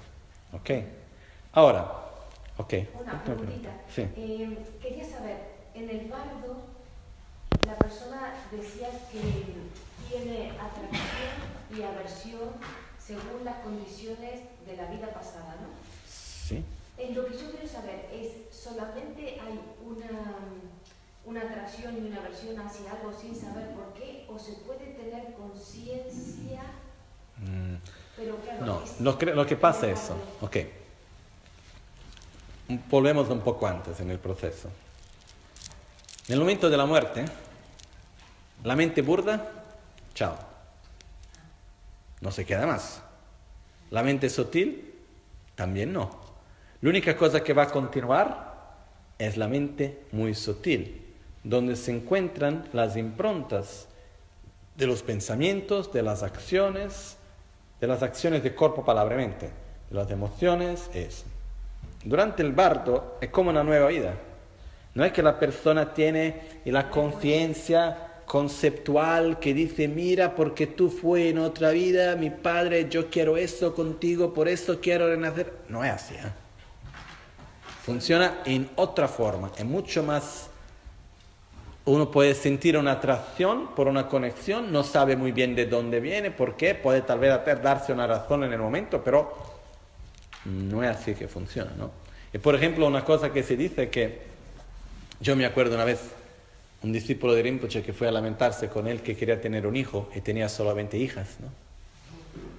Eh, lo que Rinpoche explicó, que después yo lo escuché de Rinpoche, después leí tantos, en otros textos también, que dice que en el momento de la concepción se va a hacer, se- el niño va a ser un hijo o una hija, depende de quién de los dos tiene una energía sexual más fuerte.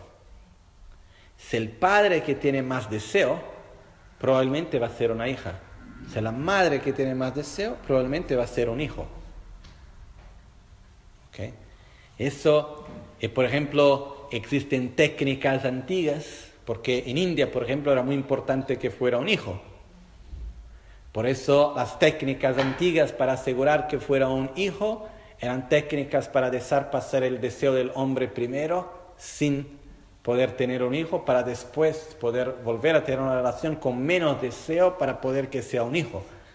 Existen cosas, sí, pero lo que pasa es que en el momento es una cosa más de la energía, no es una cosa conceptual. ¿Ok? Por eso se- el padre es lo que tiene más atracción, la atracción va en dirección del padre. Si la madre que tiene más atracción, la atracción va en dirección de la madre. ¿Ok? Eso no quiere decir una atracción porque me gusta ese hombre con esta característica, eso lo otro, una cosa mucho más sutil. Pero lo que pasa es que existen lo que se llaman de conexiones kármicas, podemos llamar. ¿Eso qué quiere decir? Que cuando creamos un vínculo con una persona, eso existe una conexión que se crea, eso se repite, como durante la vida. Existen personas que vemos y tenemos una atracción o una aversión, tenemos una conexión con esa persona y no sabemos muy bien por qué. Normalmente esas son personas con quien antes ya tuvimos una conexión. ¿no? Eh, esta conexión se crea cuando se crea una troca, dice. Un cambio. Un cambio energético, emocional. Y por eso, por ejemplo, yo puedo crear, nosotros podemos crear una conexión con, con alguien o por atracción o por aversión. Cuando se, cuando se va a generar, por ejemplo, mucha rabia, odio en relación a alguien, se está creando una conexión tan fuerte como amar a esa persona. Y por eso cuando renacemos y tenemos nuestros padres, es claro que es alguien con quien tenemos una conexión del pasado. Se fue una conexión basada en el amor, se fue una conexión basada en la rabia o lo que sea, no sabemos. ¿Ok? Pero entonces no puede ser que alguien del barrio venga a, a darte una señal o a despedirse, o eso no, entonces no puede ser. Lo que pasa es que, primera cosa, es muy difícil decir lo que puede pasar y no pasar en ese sentido. Pero lo que pasa, no. Porque una noche estaba soñando mucho con mi madre, mi padre, mi madre, mi padre. Y me despierto porque siento, bueno, me despierto y siento que alguien me toca así, pero clarísimo, ¿eh? era una mano. Y no quise darme vuelta y después eso se fue. Es muy difícil decir lo que sea. Existen muchas posibilidades. Lo que puede pasar es que el ser que se encuentra en el bardo, primera cosa, depende cuándo fue eso. Depende sea una cosa que en el tiempo del bardo, sea más tarde, existen mil posibilidades en realidad. Uh, existe también, que acá abrimos otras puertas, pero um,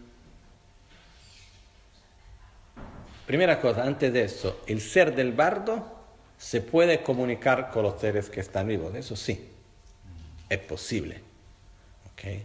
No es una cosa que necesariamente va a pasar, pero es posible. Otra cosa, existen, se dice que, que acá abrimos toda una otra puerta, pero está bien. Uh, se dice que junto con nosotros nacen dos tipos de espíritus, que se llama en tibetano Lenchi Kiebelha Henche quiere decir los dioses, los espíritus que nacen junto con nosotros. Eso mínimo dos. Y lo que pasa es que estos espíritus durante la vida viven siempre con nosotros y crean un tipo de simbiosis en el cual ellos después tienen una identidad que se reconoce en nosotros, casi más o menos. Por eso lo que pasa es que se dice que muchas veces después que la persona ya se murió y viene un espíritu que se manifiesta como si fuera la persona, en realidad en la mayoría de las veces sea uno de esos espíritus que nació junto con la persona. Porque mismo después de su muerte los espíritus tienen una vida más larga y continúan después. Eso puede ser también. Y tiene una identidad que es como si tenía un tipo de una, ¿cómo se puede decir? Un disturbo de identidad en ese espíritu de entre la persona y ellos mismos. Se crea un poco algo así. Y por eso puede ser que sea un espíritu así. Es muy difícil decir lo que sea exactamente. ¿Ok? Ahora, lo que pasa es que en el momento de la muerte del nacimiento, el ser va a elegir dónde nacer por una forma no conceptual, no es un proceso conceptual. Es importante para nosotros entender. Porque ahora hacemos todo pensando que todo funciona en una forma conceptual y pienso eso, hago aquello. Pero en realidad existen otras fuerzas que son mucho más fuertes, ahora también. ¿eh? Vamos a ver rápidamente cómo pasa ese proceso del nacimiento. ¿Okay? Que es la última cosa que quería ver esta mañana. En el momento del bardo, el ser ahí se encuentra dando vueltas. Es como habíamos visto antes, importante tener recuerdo de lugares sagrados, positivos, de personas importantes que nos van a llevar a una mente positiva. Esa es la cosa más importante. Si podemos recordar dentro del bardo del recitar los mantras o cualquier cosa que direccione la mente para algo positivo, es muy importante. A un cierto momento del bardo, el ser del bardo va a ver el futuro padre o madre y desarrollar una atracción se direcciona adelante de eso no con la intención de renacer, más con la intención de aferrar lo que tiene apego. Por eso desarrolla deseo y se lancha con toda fuerza. Es cuando llega para aferrar, es como un el coche que se va a, a chocar, y se muere el ser del bardo se queda atrapado en ese cuerpo burdo, que es el momento del concebimiento, de la concepción. En ese momento es cuando el ser del bardo se muere y se empieza el proceso del nacimiento en un cuerpo burdo otra vez. El proceso de nacimiento es exactamente como el proceso de la muerte, pero al inverso. Por eso del bardo se pasa otra vez para la clara luz del bardo, de la muerte del bardo, que se entra para la visión negra, visión roja, visión blanca. Después de esto vamos a tener otra vez el elemento el viento, el fuego, la agua y la tierra. ¿Okay? Eso es el proceso gradual en el cual el ser se va a desarrollar. Lo que pasa es que teniendo un cuerpo burdo es un proceso lento. Primero se tiene el desarrollo del cuerpo más sutil. El ser empieza a tener la mente más sutil, con las partes de emoción, de atracción, aversión, indiferencia. Después gradualmente se va a desarrollar el cuerpo burdo. En esto gradualmente los cinco sentidos se van a desarrollar. El último de los cinco sentidos es cuando abre los ojos. ¿Ok? Es que el mismo proceso del despertar también. Cuando despertámonos pasa la misma cosa. Yo ya tuve experiencias parecidas, creo que todos nosotros. Cuando uno se despierta, de los cinco sentidos, ¿cuál de los dos viene antes? ¿Escuchar o ver? Primero se escucha, después ah, abre los ojos, despacio, ¿no? Tiene veces que necesitamos una ayuda para hacer volver el elemento tierra, por eso sacamos agua en la cara, un café, lo que sea, para volver el elemento tierra también más rápido. ¿eh? Cuando uno se despierta, quien está en el sueño, tiene, el cuerpo está flajo, ¿no? Es por eso el elemento tierra que no tiene fuerza. No tenemos clareza de lo que está pasando. El elemento tierra que no se volvió completamente. ¿Okay? Por eso, si vamos a observar el proceso de despertar, exactamente el proceso inverso del proceso de dormir. Y la misma cosa es que con el proceso de renacer, el proceso de morir. ¿Ok? Pero la, antes de, digamos, del renacimiento, entrar la luz negra, ¿no? En el choque, ¿Mm? ¿dónde está la clara luz? No, primera cosa, ¿qué es la clara luz? La clara luz es el momento en el cual no existe nada más que el cuerpo y la mente muy sutil del ser. Porque lo que pasa es que cuando el ser se renace en el bardo, existen los cinco agregados del bardo. ¿eh? Y tiene el cuerpo del bardo, las sensaciones del bardo, el discernimiento del bardo, tiene todo lo que sea la personalidad dentro del bardo. Es cuando tiene la muerte en el bardo, uno otra vez se pierde ese cuerpo sutil, que es un cuerpo burdo sutil, que no tiene un cuerpo burdo físico, pero tiene un cuerpo sutil, y otra vez tiene la muerte. ¿eh? La muerte en el bardo pasa, también pasa por la clara luz otra vez. Pero eso, ¿dónde la clara luz se encuentra? ¿En qué momento? El momento en el cual la mente se queda atrapada en la gota indestructible, es que el cuerpo anterior del bardo se pierde y antes de empezar el proceso de renacimiento, en ese momento que tiene otra vez la clara luz, y da la clara luz se vuelve la visión negra, que gradualmente que se queda por un periodo más largo porque después de la clara luz del nacimiento, lo que pasa es que pasa un periodo largo, en cuanto en todo el proceso de concebimiento existen los textos con la descripción del tiempo exacto, yo no me acuerdo, pero donde decía la, la visión negra cuántos son los días, y después tiene la visión roja, eh, y después la visión blanca, y así por delante, cuánto tiempo va a durar el proceso de la embriología, ¿no? en qué forma se va a desarrollar el cuerpo en el proceso del nacimiento. Yo no me acuerdo de eso ahora. Pero dependiendo del proceso de nacimiento, del desarrollo del cuerpo, junto con eso la mente va se desarrollando junto la experiencia del nacimiento. ¿no? Era exactamente el mismo proceso de la muerte, pero al inverso. Por eso lo que pasa, por ejemplo, es que un, uh, un niño cuando está en el proceso de, de concepción, ¿no? Eh, durante las primeras semanas, por ejemplo, los primeros meses, Ahora no me acuerdo exactamente el tiempo exacto, pero existe un periodo en el cual los sentidos no existen, no se fueron desarrollados ainda. Por eso no tiene la sensación de placer o de sufrimiento, no, tiene, no siente dolor o no siente placer. Como vimos en el proceso de la muerte, la segunda cosa a perder que son las sensaciones. Por eso en el proceso de nacimiento una de las últimas a desarrollar, ¿cuál es? Las sensaciones. La misma cosa también. ¿okay? Eso no quiere decir que un niño que está con dos meses no puede percibir y no puede recibir lo que se da de energía, eso no quiere decir eso. Pero quiere decir que no tiene la sensación de placer o sufrimiento. ¿Ok? Eso es un, ejemplo que se, para dar, para entender mejor ese proceso. ¿En qué momento del barro se pierde la conciencia o el recuerdo de la vida anterior? ¿En qué momento ya pierde la Ah, el recuerdo de la vida anterior se pierde con la muerte. No es que durante el bardo llega un momento uno no se acuerda más. ¿Por cuál razón no nos acordamos de la vida pasada? Primera cosa, ya de esta vida misma no es que nos acordemos de mucho. ¿eh? Digamos las cosas como están, porque si pensamos cuando teníamos dos, tres años, nos acordemos de muchas cosas o no. Yo, el recuerdo que tengo de cuando era muy pequeño, tengo un recuerdo muy claro, que era de, ¿cómo se llama? Cuando se, los niños pequeños que, comen, ¿qué tiene eso? ¿El? El babero. Tengo el recuerdo de mi babero, el primer recuerdo que tengo de esta vida. ¿eh? Y no tengo de otros, por eso es el primer recuerdo que tengo.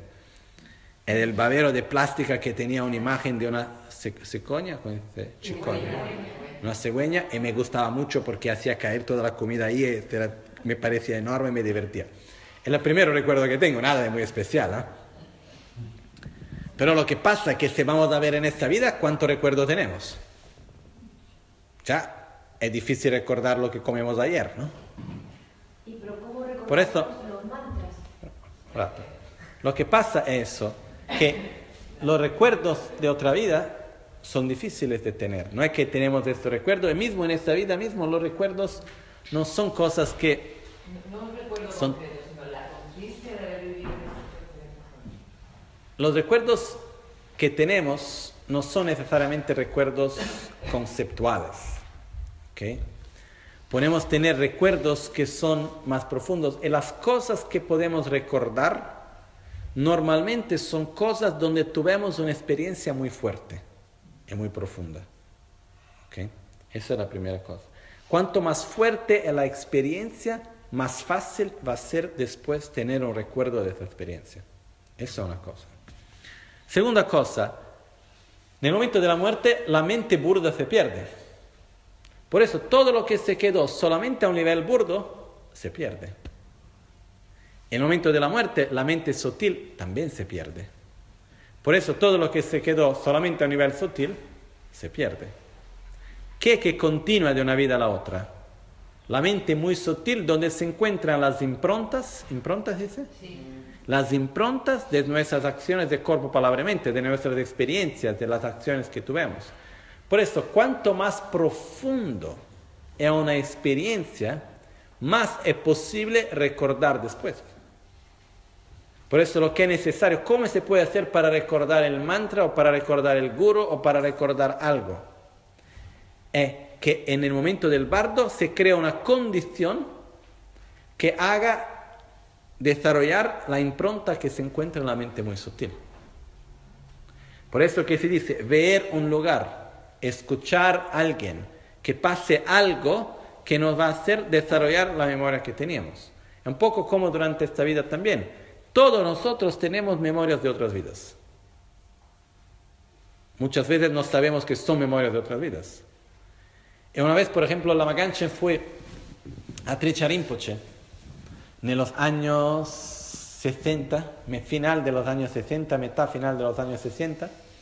Cuando llegó en India, estaba una vida muy difícil, tenía la Maganchen, porque no tenía dinero para comer, ah, no estaba tan bien, un momento difícil para él. Eh, fue a hablar con su maestro Tricharimpoche y dice, Tricharimpoche, me disculpa, pero yo creo que acá tuve un equívoco. Yo no creo que soy la reencarnación de un lama tan importante. Porque si yo fuera un ser tan importante, ¿por qué no me fui a una tierra pura en vez de quedarme en esa vida tan difícil acá donde me encuentro? ¿no? Eh, yo no me veo con nada especial, soy como un ser como cualquier otro que están ahí junto conmigo. ¿no?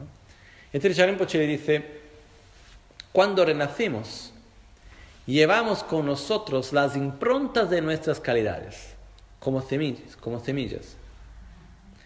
Y después, durante la vida, las condiciones nos van a ayudar a desarrollar o no esas improntas.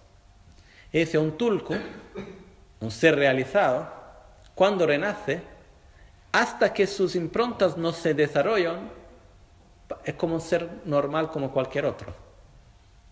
Necesita quedarse las condiciones para que las semillas puedan desarrollarse. Y dice la Magancha, en algunas semillas tuyas ya se desarrollaron, otras ainda no.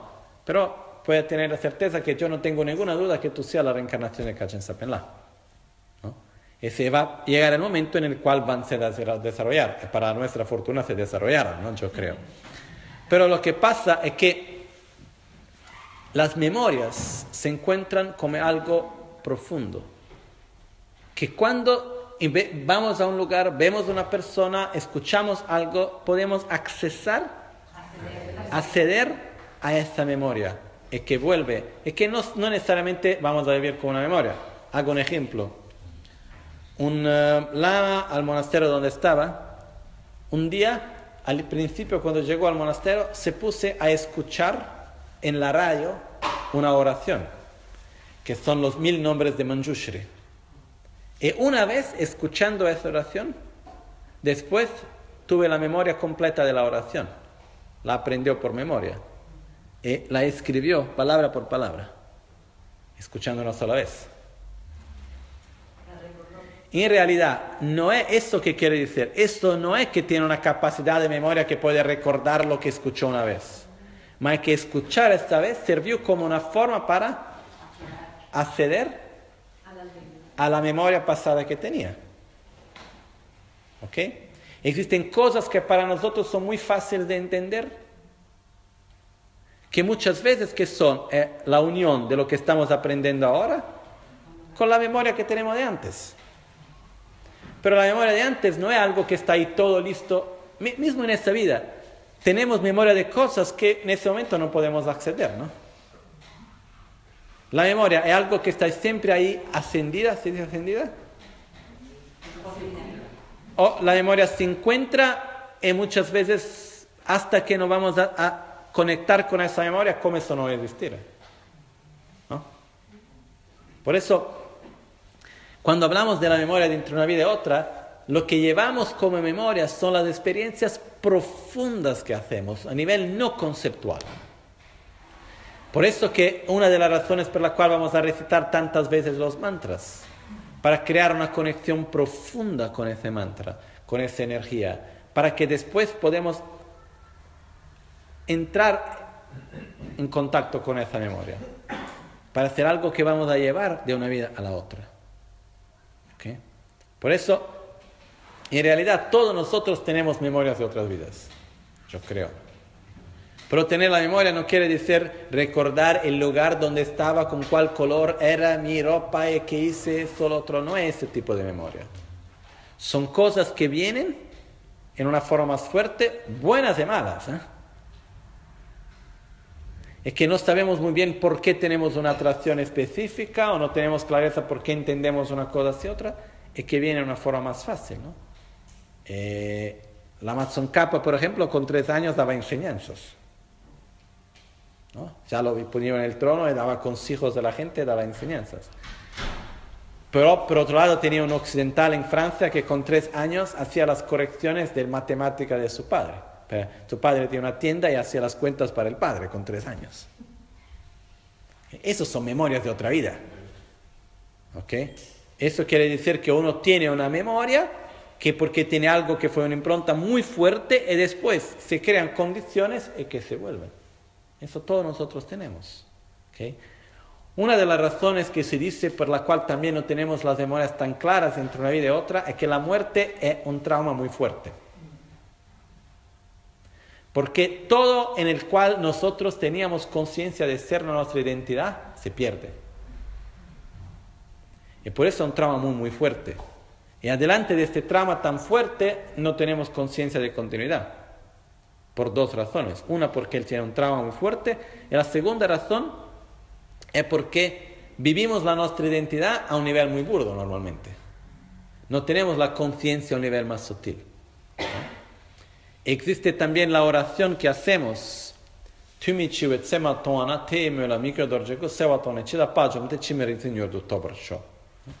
Que yo por mucho tiempo no entendí el significado de esta oración, que dice, ¿no? Si empiezan a aparecer siglos de una vida, de una muerte prematura, pueda yo con la clara visión de mi Dorje derrotar al Señor de la muerte y alcanzar el CD de la inmortalidad. ¿Y qué es el CD de la inmortalidad? ¿Es posible no morir? ¿Es o no es posible no morir? No. ¿Y por qué quiero la realización, el CD de la realización de la inmortalidad? ¿Qué quiere decir no morir en ese caso? La inmortalidad. ¿No? Quiere decir tener siempre conciencia. Porque lo que pasa es, ¿por qué que yo tengo conciencia de esta vida? ¿Por qué yo tengo la conciencia entre un día y otro día? Porque si cada vez que me dormía, dormira, no tuviera conciencia del día después, entre la conexión entre un día y otro, sino como muchas vidas. La razón por la cual vivimos como una vida única es porque tenemos la conciencia, la continuidad.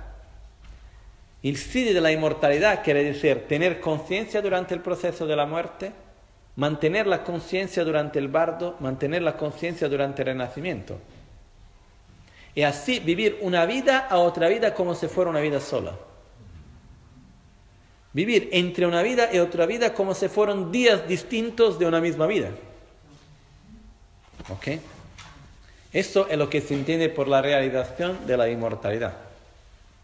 ¿Ok? Yo creo que es algo que es posible. Ah, la cosa más importante de cualquier manera es que nosotros necesitamos desde ahora poner energía para tener conciencia de nuestro estado no solamente burdo, más sutil también.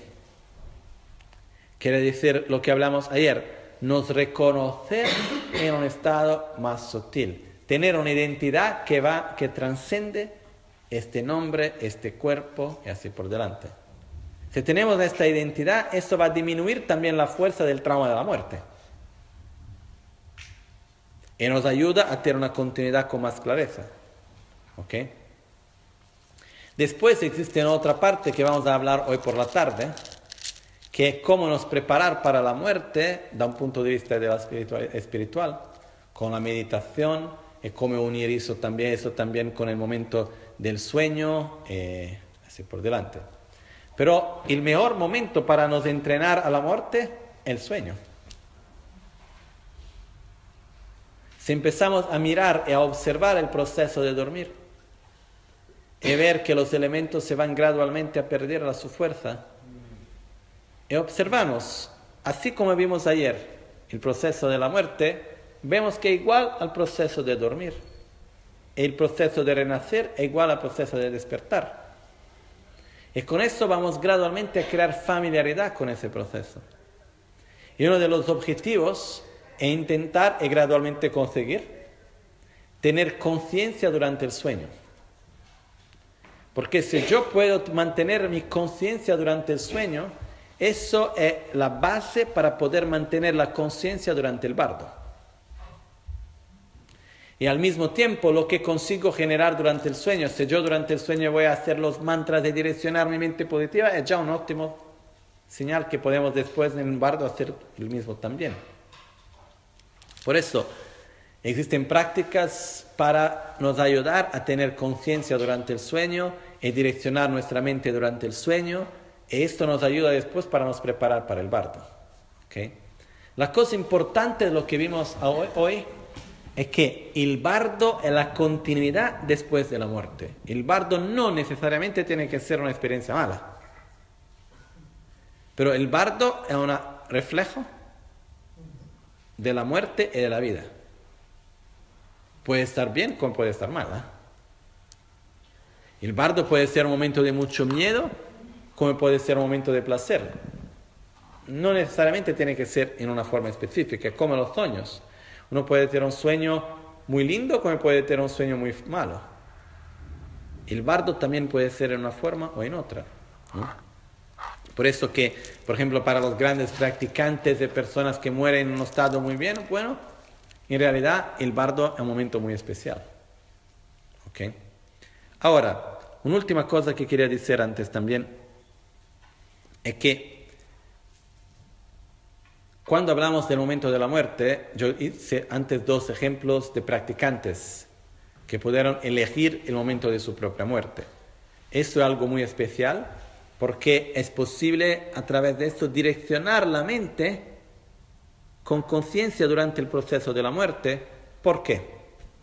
Uno, para tener un buen renacimiento, para dar una buena continuidad, pero principalmente porque en el momento de la muerte la mente burda pierde fuerza si manifiesta la mente sutil con más clareza, la mente sutil pierde fuerza y si manifiesta con clareza la mente muy sutil, que es lo que se llama la clara luz. El último pensamiento que vamos a tener a nivel burdo va a direccionar el pensamiento a nivel sutil y la mente a nivel muy sutil. La raíz de nuestro sufrimiento es la nuestra ignorancia. Más tarde hablamos un poco más sobre eso, pero es la nuestra ignorancia. Y tenemos la ignorancia a nivel burdo, a nivel sutil y a nivel muy sutil. Por eso tenemos que realizar la sabiduría a nivel burdo, a nivel sutil y a nivel muy sutil. ¿Cómo hago para, desarrollar una sabiduría a nivel muy sutil? Desarrollando la sabiduría a nivel burdo y manteniendo la sabiduría a nivel burdo cuando la mente se direcciona para la mente sutil y para que así pueda direccionar la mente sutil en la sabiduría y pueda direccionar la mente muy sutil en la sabiduría también. Esto es el momento que se llama la meditación en la clara luz, donde lo que hace el practicante en el momento de la muerte hace el posible para morir en un estado de sabiduría, o sea, con la mente que realiza el vacío de existencia intrínseca, la vacuidad, una mente de sabiduría, para que después pueda entrar con estos tres mismo estado de sabiduría en, el nivel sutil, en el nivel muy sutil. Es una cosa que más una curiosidad, pero que es posible, es que existen practicantes que pueden meditar en el momento de la clara luz, ¿eh? quedarse en ese estado, que es un momento muy especial, porque cuando vamos a direccionar nuestra mente, estamos en un estado muy sutil, donde toda esa, no sé, me viene una palabra en portugués que es parafernalia. ¿Ah? ¿Existe parafernalia? Que un montón de cosas que tenemos de esa parafernalia de la mente burda, con muchas memorias de pensamientos, de muchas cosas. Es difícil encontrar el centro, ir al núcleo. En el momento de la muerte, toda esa parafernalia, este montón de cosas se van a perder y nos quedamos con la parte más sutil. Y la parte sutil también se pierde, nos quedamos con la parte muy sutil. Y si podemos direccionar bien y nos quedar en ese momento con sabiduría, vamos a cortar la ignorancia por la raíz. ¿Cómo se sabe si un practicante se puse o no a meditar en la clara luz en el momento de su muerte? Cuando una persona lo hace, uno de los señales, ¿se dice señales? Señales, signos que que se quedan es que después de la muerte la, el- la región del pecho se queda caliente por algún tiempo. Puede ser por uh, un día, por dos días, por 15 días, por 20 días, por uh, dos meses. Existen distintas realidades. Un año, dos años atrás se pasó con un monje al monasterio de Serpom en India, que era un monje que no era muy conocido como un grande practicante, era un monje normal que estaba ahí, una buena persona, y cuando murió se quedó en ese estado por tres semanas. ¿no? Es lo que sabe, porque cuando se queda eso, la persona no pierde totalmente el, el brillo y al mismo tiempo también el, cor- el cuerpo no entra en, en proceso de putrefacción, no tiene un olor malo y en la región del corazón se queda un poco caliente. ¿Ok? Eso quiere decir que la persona se encuentra en ese estado de meditación sobre, en, la, en la clara luz. Es algo que de tiempo en tiempo pasa en los monasterios, en lugares así. No es algo que sucede con todos, pero que puede pasar. Eso, es- eso quiere decir que la persona entró en un estado profundo de meditación durante la clara luz. Y es muy especial. Eh, cuando eso pasa también, lo que es interesante es que la persona que está en ese estado, cuando se ve, ainda existe la sensación que la persona está ahí. ¿no? Pasó, por ejemplo, con un, mi maestro que algunos de vosotros creo que la han encontrado, se llamaba Dragon Rinpoche. ¿no? Eh, Dragon Rinpoche se murió con, eh, estaba muy enfermo, eh, estaba en hospital en eh, Bangkok, en Tailandia. Estaba volviendo del Nepal a ver en, en Suiza, estaba muy mal y al final murió en el hospital a Bangkok. Cuando murió, estaba en la sala de emergencia del hospital, donde no es que se puede quedar por mucho tiempo, ¿no? Normalmente, ¿qué pasa? Cuando alguien muere en la sala de la emergencia, después de poco tiempo tiene que sacar de la cama porque necesita para otra persona. Pero la cosa buena es que ahí, siendo un país budista, vieron él un maestro importante budista y lo dejaron ahí por un tiempo. Pero lo que pasaba es que estaba junto con él el hermano de Tsetan, se llama Dorje Wande, y que vio que en realidad su presencia ainda estaba ahí. ¿no? Y en ese momento estaba hablando con Gonza Rinpoche, eh, que dice, no, eh, es normalmente el momento de la clara luz, porque tenía el calor en el pecho y al mismo tiempo la, su presencia ainda se veía que estaba presente. Habló con lo del hospital, lo dejaron por algunas horas, pero no se podía dejar mucho tiempo ahí. Después de un día que estaba ahí, no se podía quedar mucho más tiempo, ¿no? Por eso existen prácticas de oraciones para pedir al lama que se va de la clara luz a la, a la próxima vida, ¿no? E hicieron eso, en el momento que estaban haciendo eso, luego después lo que pasó es que él vio proprio la diferencia, que estaba ahí y en un momento después no estabas. Es que existe esa clareza cuando se ve a alguien, eso es, es muy claro también cuando se muere, ¿no? Esas prácticas existen ¿por qué? Porque en ciertas situaciones se tiene necesita cremar, necesita hacer algo con el cuerpo y se, no se, se la persona ainda se está en la clara luz, quiere decir que en realidad es casi como se va a matar la persona, aunque esté ya muerta se va a matar porque la muerte no terminó. ¿no? Por eso es que normalmente cremar la persona antes de la clara luz es una forma que se va a hacer para, ¿cómo se dice? Se va a hacer que el proceso de la muerte se quede más rápido. Una cosa importante que conectado con eso, algunas personas preguntan, ¿es cómo- ¿qué es mejor, donar o no hacer la donación de los órganos? Si una persona se prepara toda la vida para meditar en la clara luz y morir con una cierta conciencia después, es mejor no hacer la donación de los órganos. ¿Por qué? Porque en el momento que se tiene que hacer la donación de los órganos, que van a abrir el cuerpo, eso, lo otro, se va a hacer que el proceso sutil de la muerte se va más rápido. ¿Ok? El pobrecito no se preparó toda la vida, llega ese momento y no puede hacerlo, ¿no? Por otro lado, si no tenemos esa preparación, es una cosa increíble poder donar los órganos.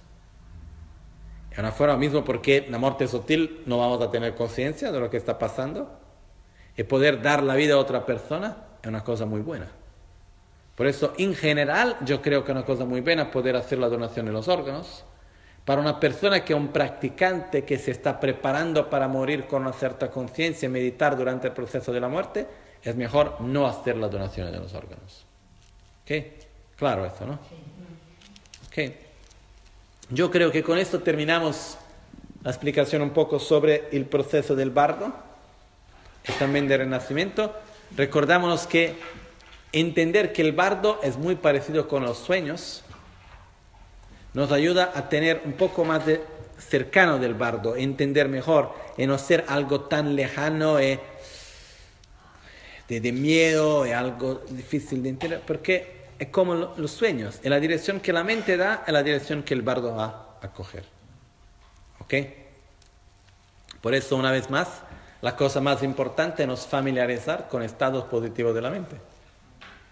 Es importante durante la vida, es importante durante la muerte, es importante en el bardo, es importante para el próximo nacimiento. ¿Ok? Por eso vamos a concluir ahora acá. Eh, después, por la tarde, vamos a volver para la parte para ver las tres transformaciones, que es la meditación en el proceso de la muerte.